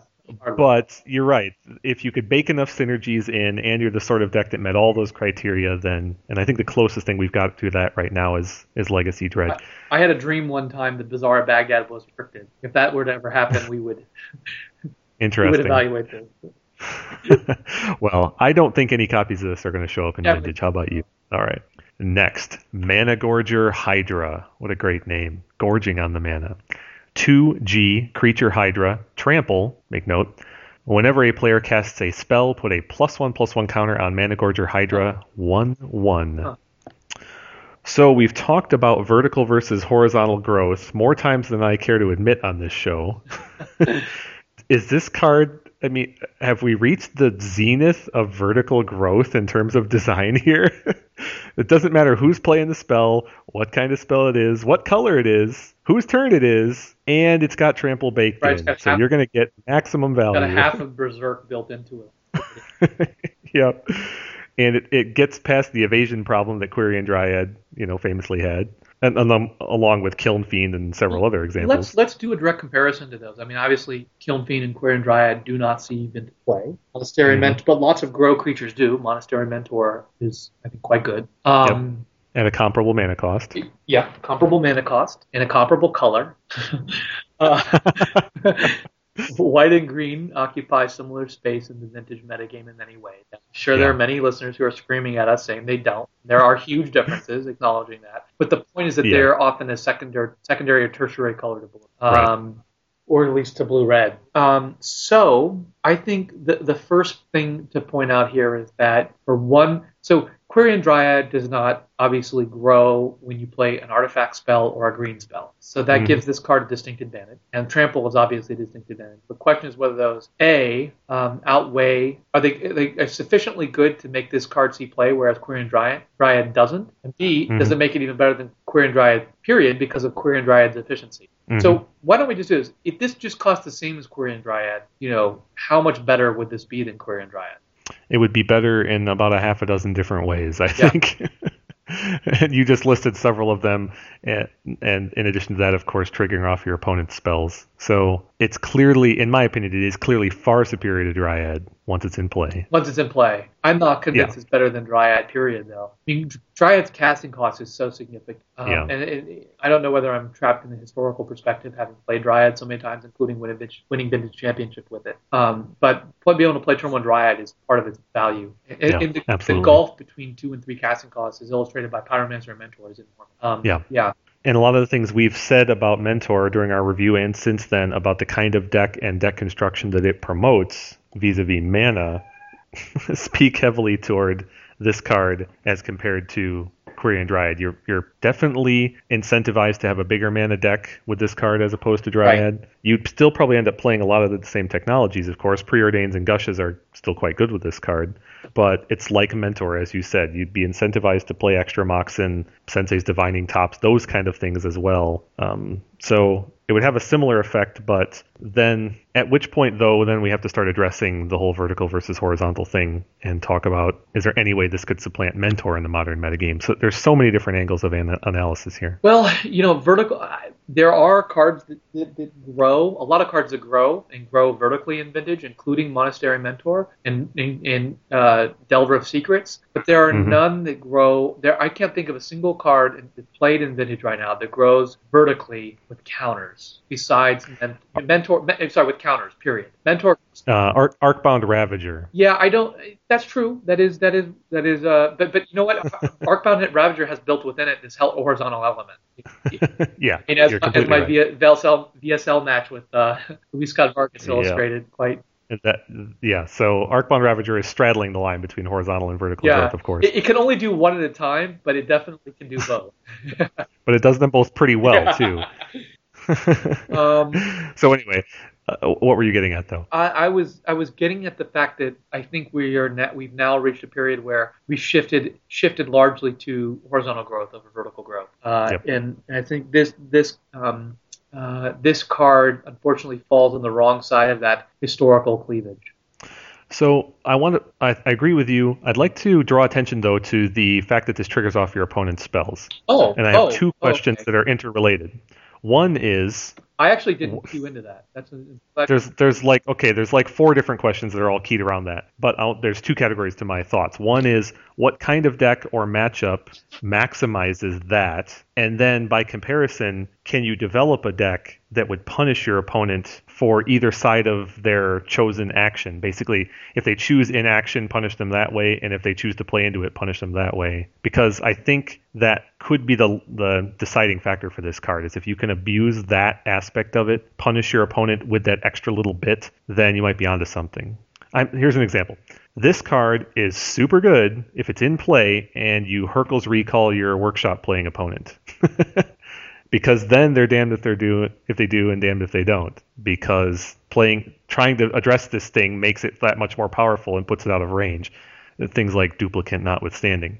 Uh, similarly, if you are proactively playing spells that demand counters from your blue playing opponents, so it's pretty nice to announce, say, Ancestral Recall with this card in play, because you're either getting your Ancestral or you're getting a free counter on it from their misstep or what have you. It's that kind of thing. I'm just wondering if there's a way you can construct a deck with this that really just squeezes every ounce of synergy out of it that way. It's going to be a blue green deck at, at the base, Yeah. regardless, right? I Yeah. mean, that's just the way these things go these Yeah. days. It could have a tertiary color, of course.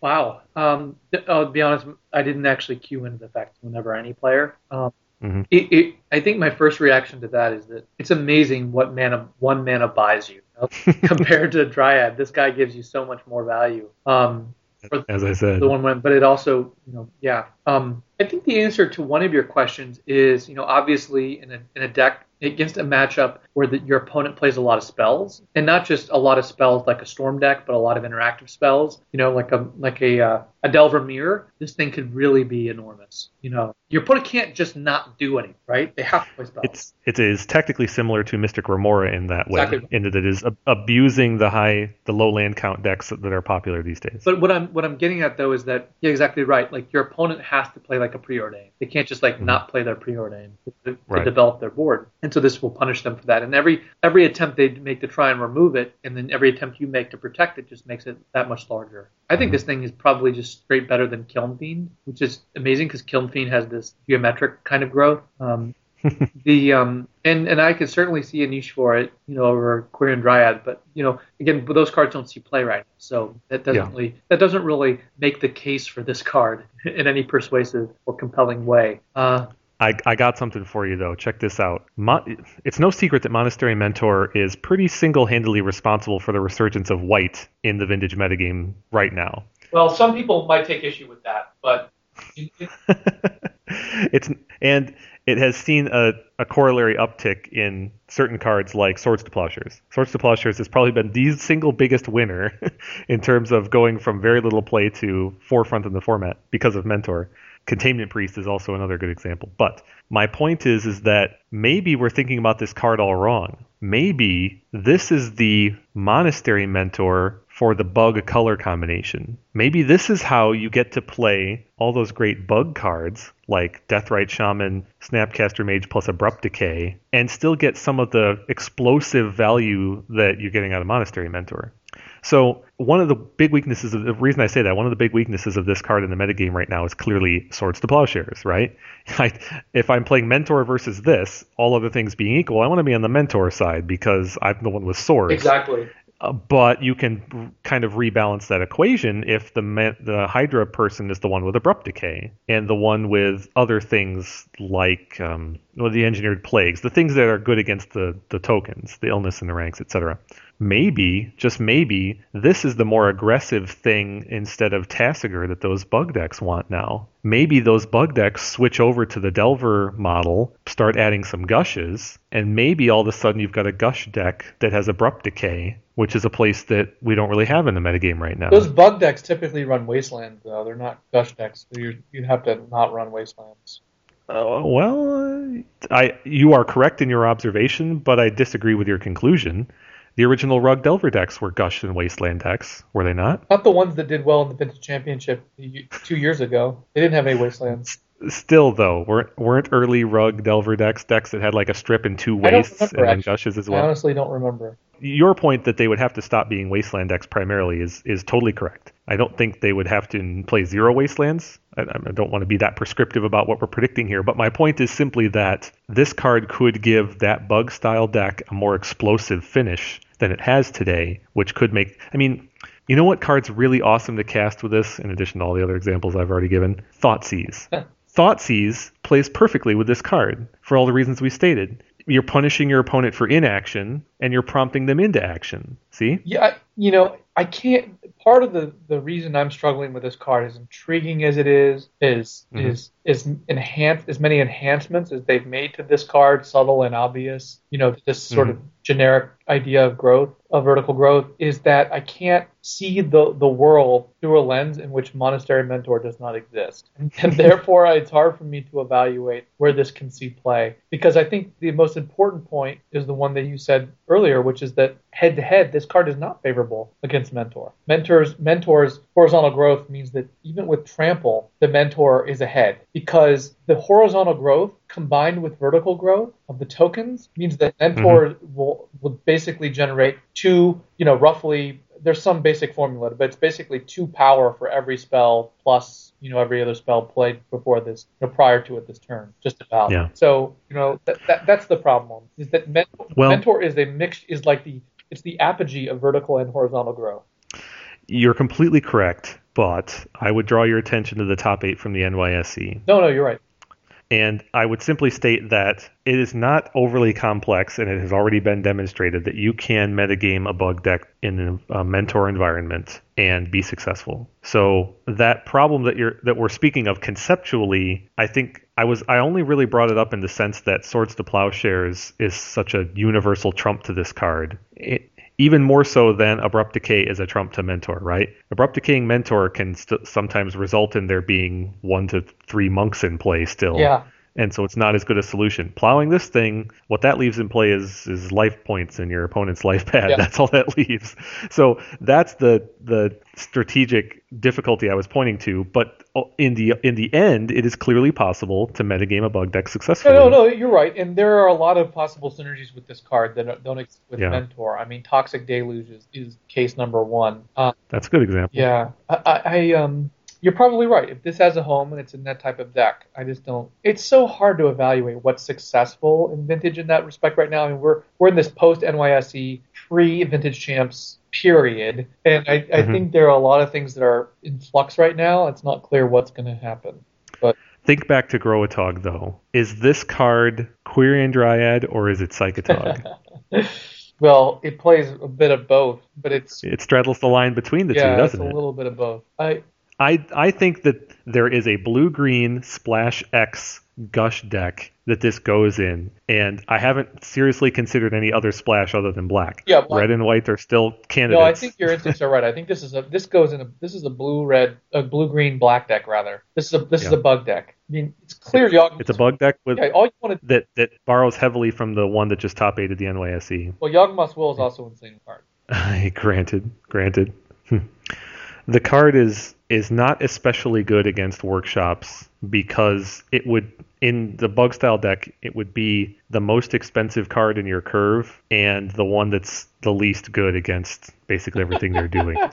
Exactly. Right? There's a reason why Yeah. Trigon Predator has earned a spot in bug decks historically, and it's because if you can reach that zenith of mana against shops, the payoff is huge. The payoff for this card is tactically weak against a deck that's trying to restrict your ability to cast spells, right? If you're buried under tangle wires and spheres, your opponent is the one who gets to choose basically how big this thing is going to be, and that seems like a, a bad idea.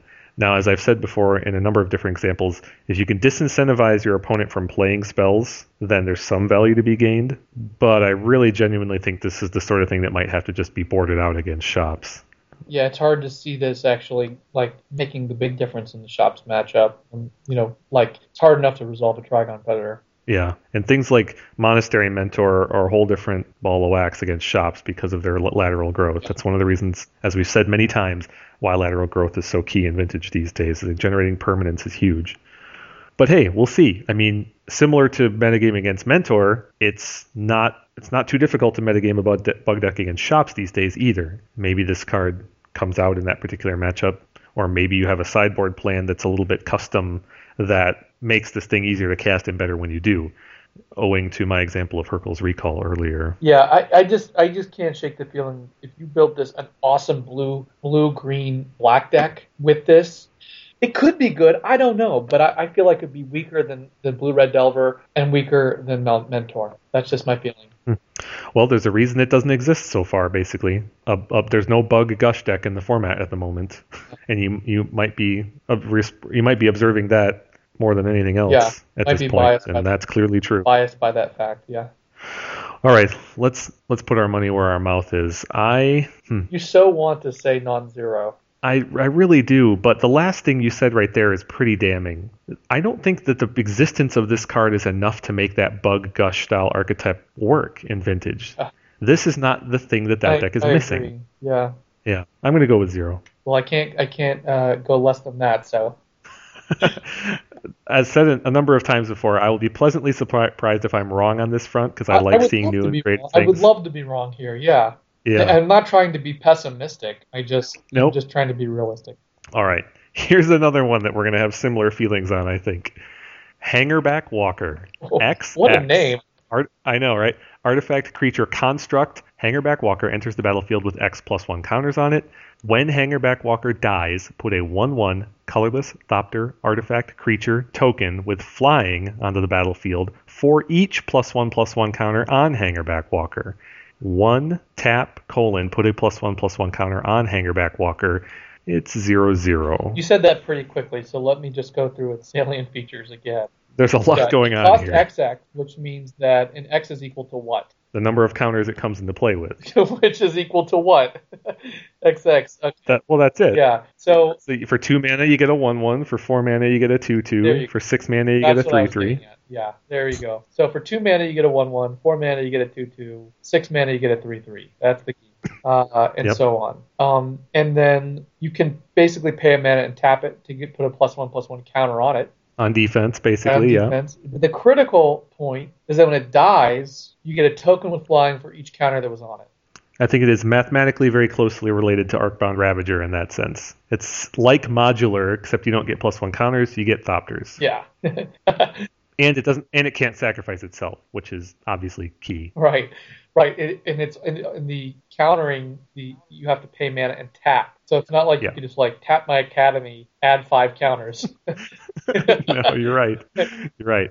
I think let's talk the basics. Okay, mana cost, right? Does two mana for a one-one creature with some abilities see play in Vintage? Clearly, it does. We already mentioned Arcbound Ravager, right? So on paper, it compares with Arcbound Ravager. that seems that seems Um, like a very flawed comparison. I don't agree. I don't agree, and I'll tell you why. Because Arcbound Ravager, while it has it has definite flexibility in terms of taking what is a, a let's say a spent resource like extra mox and that kind of thing, and turning them into vertical growth, which, as we've discussed earlier with with the Mana Gorger Hydra, Ravager's vertical growth also kind of doubles as horizontal growth in a sense. So that there's clearly different value there. But Hangerback Walker has vertical growth that becomes horizontal growth upon death. And I don't think we should over I don't think we should glaze over how valuable that could be. Also, it has incredible synergy with Arcbound Ravager. Okay, you, you, I don't think you fully answered my objection to the. I think what you said was the reason. I mean, you pointed out that Arcbound Ravager has a lot of value, which I totally Mhm. agree with. But the reason we look at casting costs and power and toughness is to see whether something is at a baseline worth it in vintage. Does it have enough value at that cost? And what I think is important is that two mana for a one-one is not playable in vintage. We don't. We don't. We're not pay when we pay the two mana for Ravager. We're not paying for his one-one body. I mean, it could be zero-one, and we would still play it. It'd still be playable. So. Uh, You know, I don't. I- I don't think that. We, I don't Yeah. think we're paying. We're the money isn't going to his sexy body, right? It's it's Well, eh, the answer is the same for both of these creatures then. In both cases you're paying for its abilities and not its baseline. right. So the question And- is, is, are the abilities you know viable enough to justify? You know, And I would say that there's built-in synergy with what workshops are trying to do in Vintage here. It's certain workshops decks, mostly for robots, but any kind of artifact that gives you value upon destruction is worth considering in Vintage, I think. This is not a Wurmcoil Engine per se, but it's going to have similar value in certain contexts. And it's what's also worth pointing out that in a lot of formats, in almost any other format, in fact, this is a 1 1 for 2, right? Except for late game draws. Vintage is not like that. I think the baseline for this card is is a 2 2 for 4, and it goes up from there. There are plenty of scenarios where you're going to pay 8 mana for this in Vintage. Plenty of scenarios. And part of the reason is is because this is not a good turn one play in Vintage except for really unusual circumstances. This is a turn two through four creature in in workshops, if it's anything, or it's a turn one play in addition to something else. It's workshop mox, thorn, hangerback walker, just like Ravager does. It's that kind of play, or it's the late game three three or four four after you've already disrupted the board and you need to finish the game. And I would say that at six mana for a three three, now we're in the territory of I need to answer this with two different cards, right? Now we're in the territory of okay, uh, you know, I nature's claim it, I abrupt decay it. Well, it's going to take this abrupt decay plus something else because even after flashback, I'm still facing down two one ones. I mean, there's inherent synergy here with some of the challenges that workshops are facing in Vintage vis-a-vis removal, and there's inherent synergy with some of the things that Frobots are doing vis-a-vis plus one plus one counters. But it is unlike Ravager even, it is pretty weak on the face. It can't do it can't generate any of this advantage by itself. It's it's reliant on interactions. There are several, but it's still reliant on them. and the best thing it does is sit back on defense and pump itself, which is frequently not good enough. but I would point out, hold on, but I would point out that there are some matchups where that will be highly no, relevant. The workshop mirror, yeah, for example. No, you're right. You're right. I just, I just and against something silly like Landstill, this is a huge turn one threat because it overwhelms anything. It, it completely disables them from playing the card standstill. You know, I think it's so funny that you said the best thing this thing does is is sit back and pump itself. You know, it's like it's just something awful. That's something what I mean that, about that. Yeah. at, at purely face like value. The laziest card in Magic. This is just. Yeah, but I mean, you can say that about a lot of things. The only thing Mox Ruby does is sit back and generate one red mana every turn, right? no card exists yeah, in a vacuum. This card just, I mean, sits back, taps itself, and adds counters to its body. No, no, I, look, I, look at what this does when you're under a tangle wire. You're under your own tangle wire, and you got nothing better to do. On your upkeep, put another counter on it. Bam. Look what it does with a smokestack. You sack some other permanents, wait a turn or two putting counters on this, then the turn you sack this, it turns into two or three more permanents.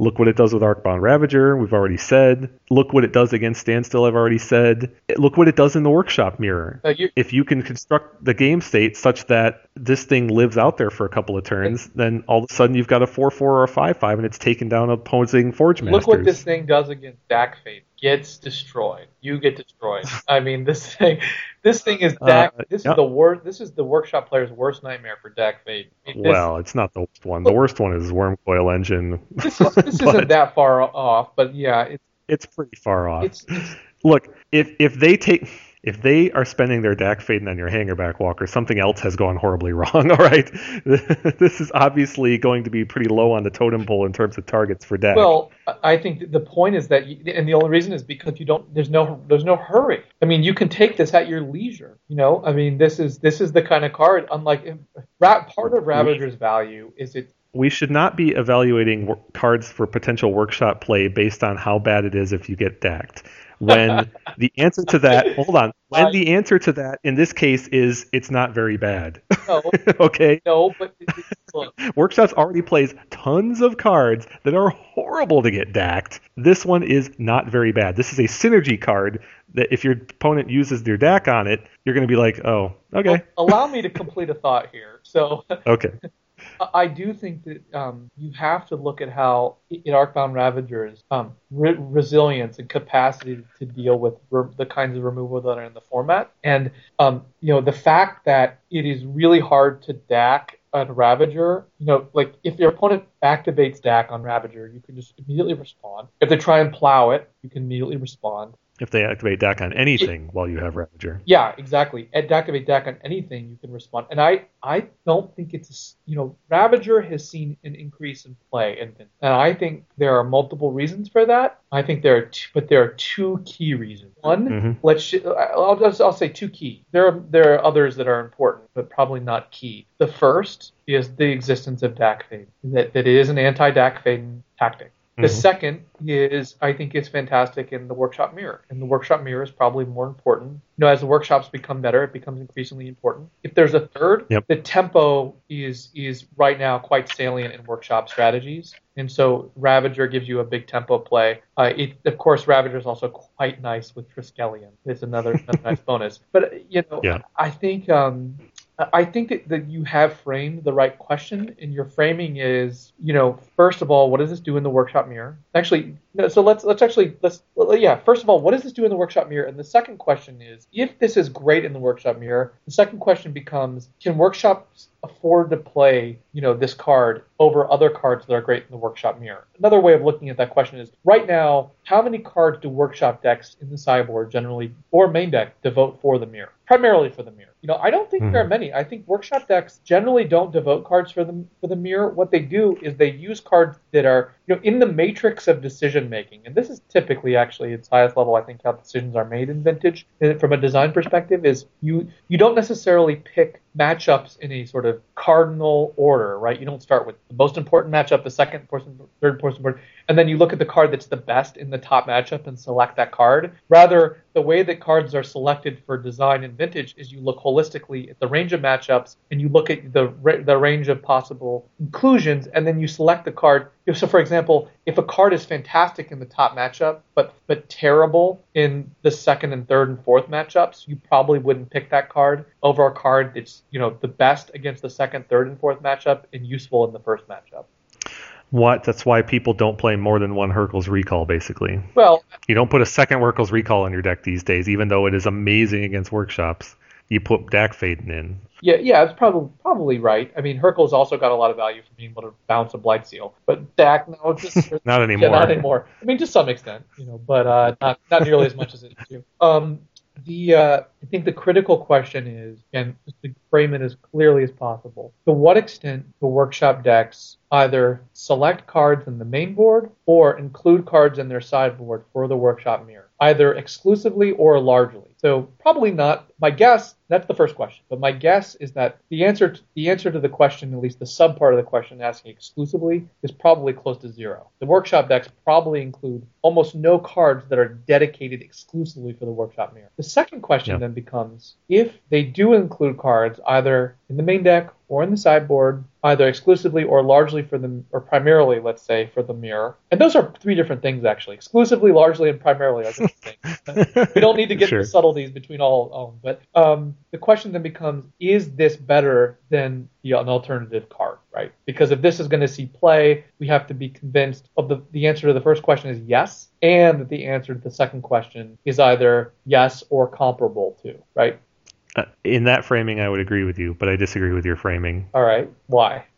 Because I think you've you've gone a little whole hog on my notion that this is a, a good card in the workshop mirror, and I think this falls far more into the whole matrix concept that you alluded to, and not as a silver bullet for the workshop mirror. My point was that this card has utility in multiple matchups. I, I was making the opposite point that this card has very diverse synergies and it works well with a lot of different things that workshops are either trying to do or trying to fight against. I would not say that this is a silver bullet for the workshop matchup. My point was simply that you can structure games in the mirror where this will be a huge benefit. Sit back, continue to grow, and if they ever get rid of it, you get a big army of one ones. That was the point there. Except most of the removal is now plow and dash, so you don't get an army of one except that a lot of the removal in the workshop mirror happens in combat. And and if we're talking about Frobots, the synergy of your own removal is also part of it. So yeah, this is bad against a Dack, but we're not talking about Dack. This is bad against a duplicant. I'll grant you it's quite bad against your opponent's duplicant. But pretty much everything in the workshop mirror is bad against your opponent's duplicant. I mean that's not overstating things. My point is that for two mana on turn one, you're getting a long term resource and in contrast to Ravager, Ravager is turning Ravager is translating a permanent into another kind of permanent. It's translating a, an artifact into a plus one plus one counter. Now you can debate whether or not a plus one plus one counter is a permanent or not. It's it's technically not. But you're getting one permanent resource for another. Hangerback Walker is making the opposite kind of trade. You're trading up. You're trading mana into 1 1 Thopters in the long run. So you're, you're generating card advantage with this card every time you activate it. And unlike Arcbound Ravager, the resource is not ephemeral, it's a permanent resource. Aside from duplicants, which we've already discussed, if your opponent deals with this thing, you're getting card advantage. Hey. Now, it's not impressive card advantage at a single Thopter, I'll grant you that. It's not even impressive at two or three Thopters, really, but it, it's all part of a package. What happened to get you to the point where this thing was 3 3, and maybe the, your opponent was forced to trade it with a Lodestone Golem? I mean, that's the kind of scenario where you're getting incremental value because it's in addition to all the other things you're doing in the in the matchup. A lovely story, except for yep. one thing. Okay. You will never play this in most matchups on turn one. Well, sure you will if you've got a plan for your next three turns in your hand. If your curve is two, three, four, five, six, yeah, you play this on turn one. If your plan is to lock up the ground with Tangle Wire and do absolutely nothing on turn two, then heck yes, you play this for two mana on turn one. If play, it's part of yeah. Thorn, if you've got Workshop Mox, Thorn, Hangerback Walker, yeah, you I play this on turn. playing one. this on turn one in a Workshop Mirror, but in in most matchups you have to play a lock piece. Well, isn't that what you're saying isn't that in favor of this card? Isn't that a feature of this card that you get to choose what turn you play it on, and it gets better the later you totally wait. agree there. I, I like the fact Okay. that this card scales over time. I think that's an advantage. And you get very and you get very real benefit. It's not like uh, it's- I can't think of a good example of a past creature. Green has a zillion hydras that are you know X and a green or some amount of green where you, they just get bigger, right? This is way better than that. You're buying plus one plus one counter and a Thopter every time you put two more mana into this thing. That's a much better value. That's like Mana Gorger versus Quirion Dryad in terms of value, if, as a comparison.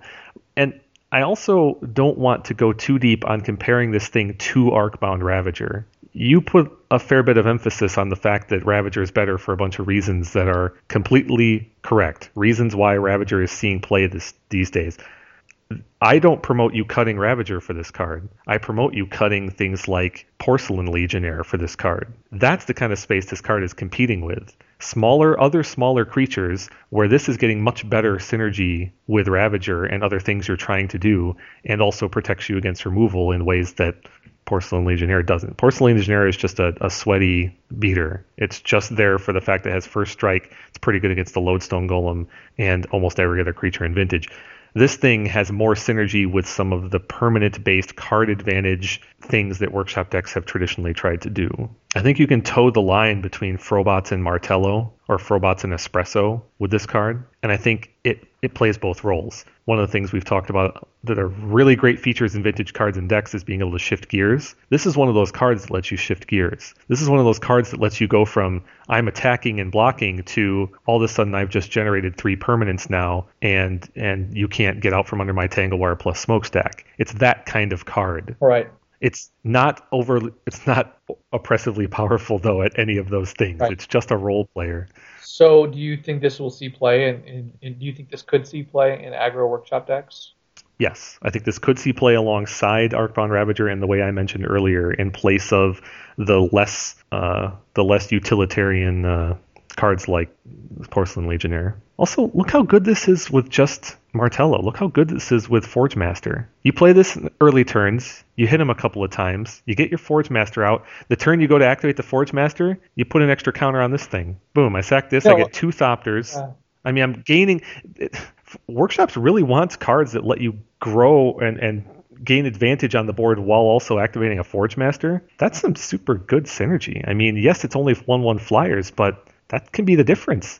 And and in the popular Frobots builds with all the equipment, this gives you easier access to flyers. Period. Evasion, right? So you plunk this down, and maybe you feed the counter over to your Ravager. You're not losing any. You're gaining power, right? You get the counter and the Thopter, so you've increased plus one plus one power. But now you've got a flyer to swing over with your Sword of Fire and Ice. That's huge in the mirror, right? Just being able to hit with your Sword of Fire and Ice, period, in the mirror. I mean, it's there's got to be plenty of games in the mirror where one or both players have equipment and nobody can get through because ground is filled with giant sweaty monsters. I just think there's so much synergy with what workshops are trying to do and trying to fight here. It's hard to ignore. I wouldn't have thought that Arcbound Ravager could see any play if you'd asked me a year ago. I would have said, "Are you kidding?" No, year ago? the- Arcbound Ravager saw play in Vintage like six years ago. It was No, it has. My point is, about a year ago now, there was no Ravager in Vintage. There was that that occasional affinity build that would spike a couple of tournaments. Yeah. It did it. This is more than a year ago now. I'm thinking about, but. It, my point is simply that it's not obvious that Arcbound Ravager is just a given in Vintage at any given point, right? That's kind of a recent metagame adjustment. And if you told me that Porcelain Legionnaire, even six months ago, if you told me Porcelain Legionnaire was going to be saying play, I would have said, forget about it. You're crazy. A 3 1, it dies to every single possible removal spell in the format? No way. The point is, metagames adjust, weird cards start to see play. This card is not very weird from a workshop perspective. I think it would be easier to evaluate if you took off any one of its abilities. If it was just a, two, 1 1 for 2, it would be easier to evaluate and say, oh, well, it just does that. If you took off its ability to pump itself, you would say, oh, okay, it's just this variable size. That's cool. If you took off the sacking for Thopters, it wouldn't be playable. but my point is, is I think the flexibility of this card is making it even harder to evaluate. If it was a simpler version of itself, it would be easier to say, oh, yeah, that kind of fits here. But it can do so many different things. It rewards skill in deck building and play that I think clever people are going to find a place for this. All right, put your money where your mouth is. Yeah, I'm gonna say I'm gonna say two. uh, Look, you laugh, but how much Frobots is actually seeing top eight appearances, right? It's not very much. And I don't think every Frobots player immediately starts packing this. So I'm talking about a subset of, of people who play Frobots and maybe a couple of Martell. here. No. Yeah. Well, I mean, to hear you talk about the thing, you you know, you wouldn't light it on fire to save the butane.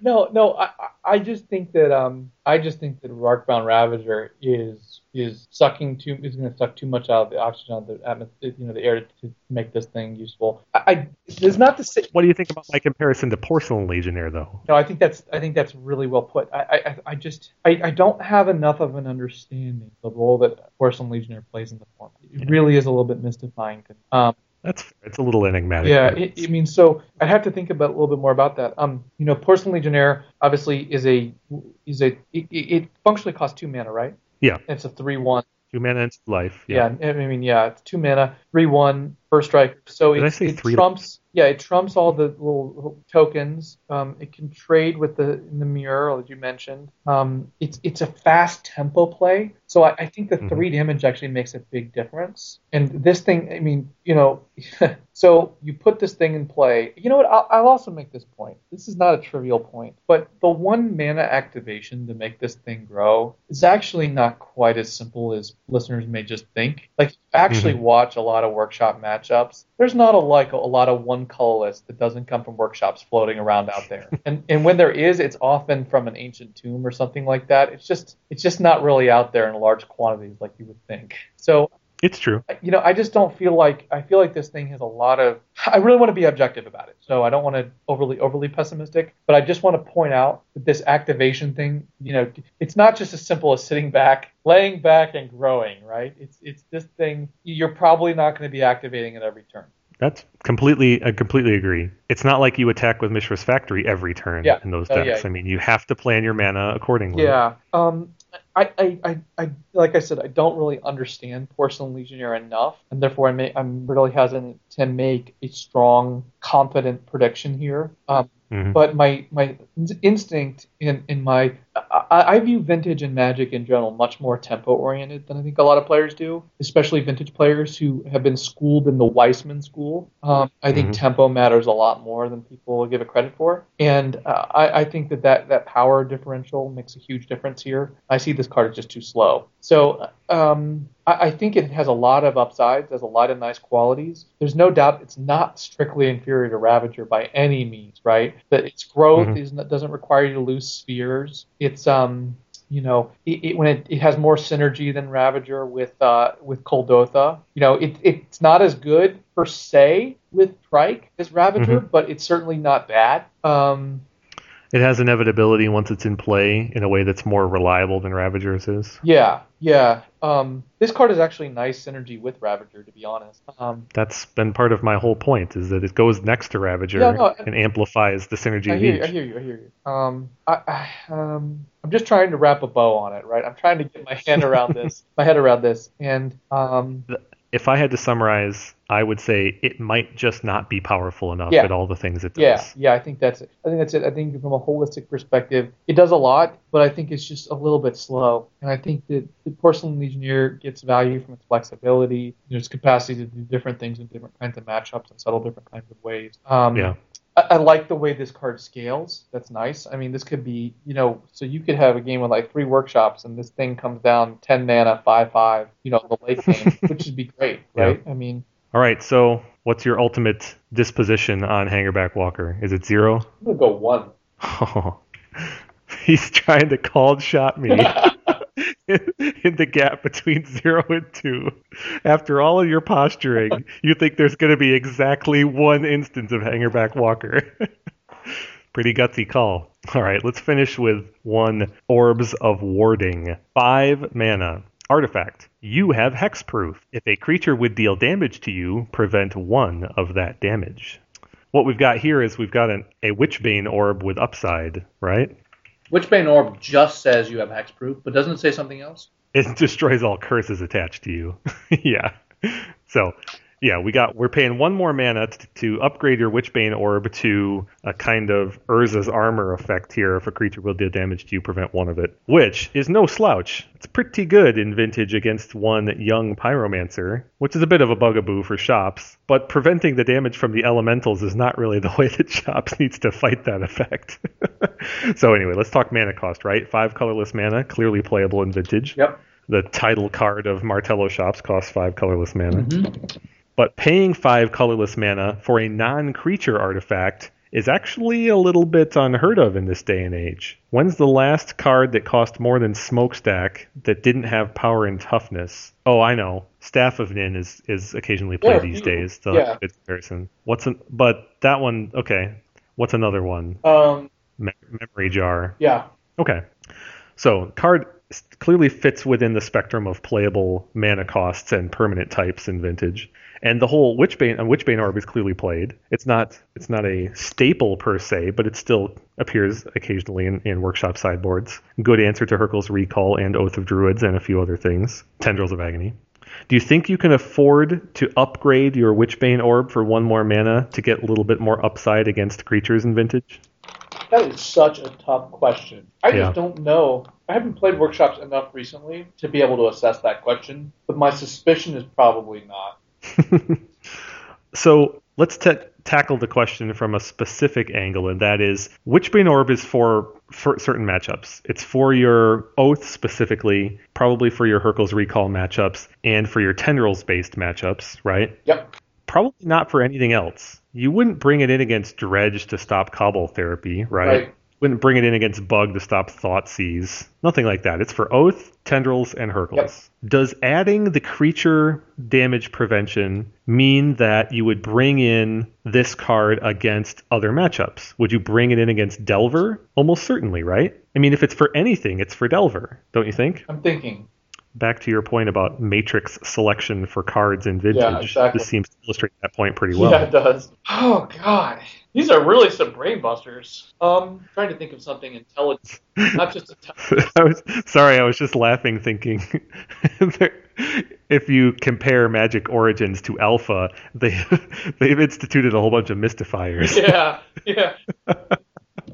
Um, so here, here's how I'm going to assess. I, I think there's two ways of, of, of sort of thinking about it, right? I mean, so we talked in the little matrix that we talked about. We talked about, you know, the how you select sideboard cards. There's a reason Mhm. very few people use Witchbane Orb. I, I haven't looked at the data. Maybe you have it right now, but Witchbane Orb is quite infrequently frequently played. Yes, it's pretty far down the list from and when common people play it, I think they play it for a very specific reason. So they run like their Grafdigger's cages for Oath and for Dredge, and then they add the Witchbane Orb as an additional anti-Oath tactic. They'll shore them up, like to give them a one of, like for their Forge Master or whatever, right? So um, Yeah. the question is: Is this being u- Would this be used as a like one of, is to supplement your cages and or find with Kuldotha, um, or Mhm. is this card going to be used sort of in a holistic way, right? Like the, the other card. My my guess is that it's probably let's just say to make it simple that people use it to supplement their cages. In which case, I think this is really being pinpointed for one matchup, which Beta Warp is used for one matchup, which is Oath. In the Oath matchup, speed is of time is of the essence, right? Yeah. Like if you your opponent goes turn one Mox land O or uh, Mox Orchard Oath, you have to have that you know the card deployed as quickly as possible, and hmm it strikes. And the difference between four and five is kind of like the difference between one and two in other decks. Yeah, exactly right. I think that's right. So you said the difference between one and five. No, the difference between four and five in workshops is very similar to the difference between one and two in other Yeah. decks. Yeah. Um, It's it's not it's not a great it's not a one for one analogy, but the point is is that you're paying a significant price by adding one between four and five. It's kind of like relying on uh, containment priest against dredge. You have to get a specific mana draw in order for it to be good enough. yeah. Yeah. On the other hand, if it's the combination of Kuldotha and you know another card against Oath, and it's only like a singleton. Mm-hmm. I'm not sure if that one mana is as significant. I think that the capacity to bring this in in other matchups may justify the additional mana cost. You know, like the capacity just like just cold. I mean, I don't know if you could activate Kuldotha against like an, a token swarm. Is this the worst mm-hmm. thing to get, or is there something just obviously better? well, if you're talking token swarm, so we're talking about pyromancer here. Yeah. I would say you're probably getting steel hellkite a lot of times to address that swarm. Yeah, but let's. But in that matchup, you're also probably getting sundering titan a fair bit of time. Yeah, but I'm just envisioning, you know, like they've got a little tempo advantage. You manage to squeeze through your Forge Master. You know, you can activate it once and you're about to be alpha striked. You know, probably this card's as good as any. Um, well, I think it's second on the list to a couple other cards in most of those cases. I think if you've got Steel Hellkite, you're getting that. If you've got Wurmcoil Engine, that's a better Yeah, answer to Pyromancer. Block one. Wurmcoil Engine, I'm persuaded on. That's fine. Oh, um, you're talking specifically on defense? Yeah, like you. You mean during result- combat yeah. activation? Oh, okay. Well, uh, in that in that specific scenario, yeah, this card jumps pretty high up in the list. Wor- Wurmcoil might be slightly better. It's probably That better as too narrow of an example because it's unlikely that you would have your Kuldotha active and you wouldn't use it as soon as he turns on. That's why I mentioned Sundering Titan. Is a lot of times you're being more proactive than that. But your point is well made. In a deck where sideboard begins four Grafdigger's Cage and one or two Witchbane Orbs, then the marginal utility of adding a mana to your Witchbane Orb is is diluted because that's not your answer to Oath or Dredge. Right. You know, it's it's Splash Hate, and Splash being splashier is always kind of a useful thing. But as you've just put it, I'm not convinced this card's actually even worth bringing in against Delver. Yeah. though. Yeah. I mean, is it is it even worth the slot to just have extra time against a swarm of elementals? How much time does it actually buy you? How much time does it actually buy you? How many turns? So your opponent has turn one Delver and let's say like a turn two Pyromancer, and they generate a couple tokens. How many turns does this thing actually save you? Well, you're going uh, in that scenario, assuming the Delver flips, you've got let's say three from the Delver, two from the Pyromancer, and two tokens. That's seven power. It turns that seven power into two into three. Yeah, that's a pretty big difference. That's more than a doubling, Yeah. and that's with their best card, a flipped Delver, in play. Yeah, that means Right. they're dealing three damage a turn to you. That's pretty significant, actually. And if you, but that point, my point is, is if you take a flipped Delver out of that equation, then the math becomes incredibly in your favor. Like one Pyromancer Yeah. plus three or four tokens goes from five damage to one, What about and that's if you have no blockers. what about another so- matchups? Is this good again? This is probably decent against Hate Bears, um, which isn't a, a you know really popular. What does this thing do in the workshop mirror, practically speaking? Practically speaking, it it could turn a very grindy game into one where you have several more turns. The kind of game where you've traded resources and they're trying to beat you with Mishra's Factory. Yeah.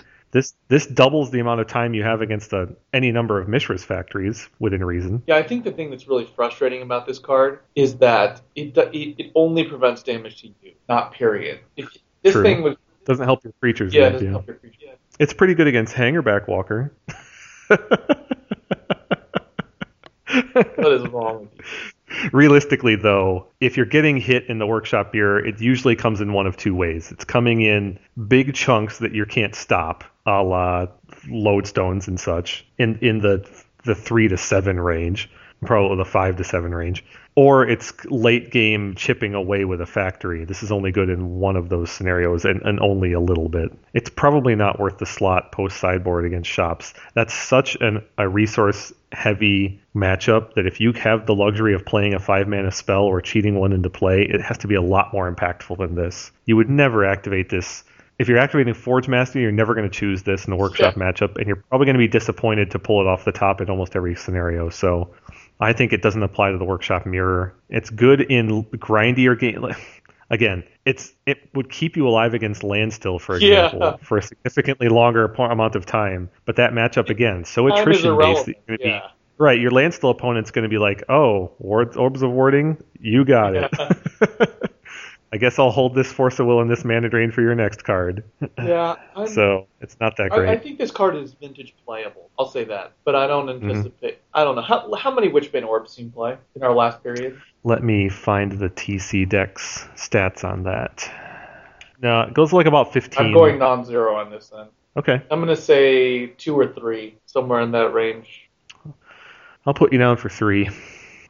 I think, given the amount of Witchbane Orb that sees play, it seems pretty foolish to think that someone's not going to Yeah. switch one or more Yeah. of their Witchbane Orb sees. Someone's going to look at this against Young Pyromancer alone and say that's worth it. And so I agree with your conclusion. Um, I'm starting to wonder if three might not be too low just given that simple analysis. If it would only take a quarter of the Witchbane orbs out there to be switched for this to go immediately up to the four, five, six kind of range. Take the over. Yeah, I'll take the over. I'll say four. Okay. What a marathon review session. Holy smokes. No kidding.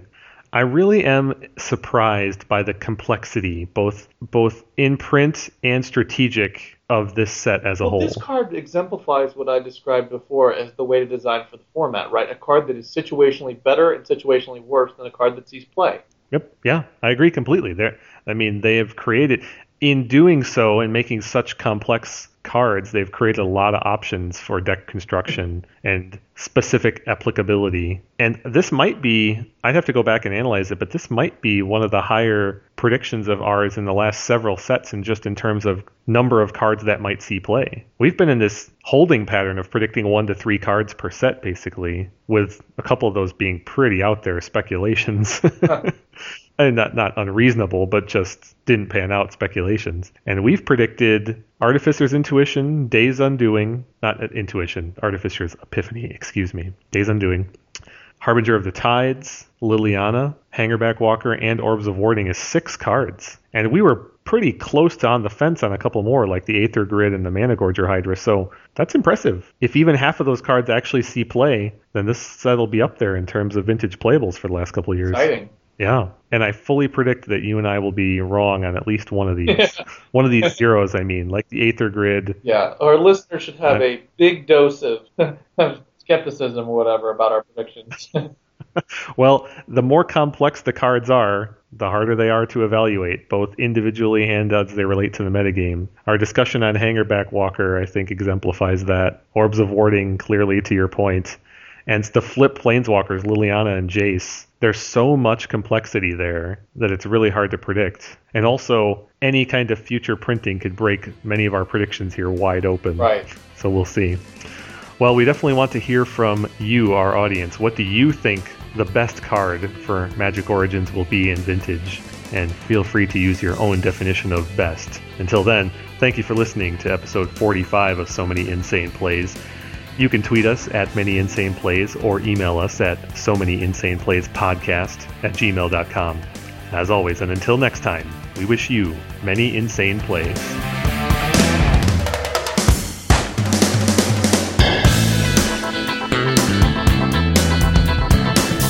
Bring it, it's not Jace Protective Game!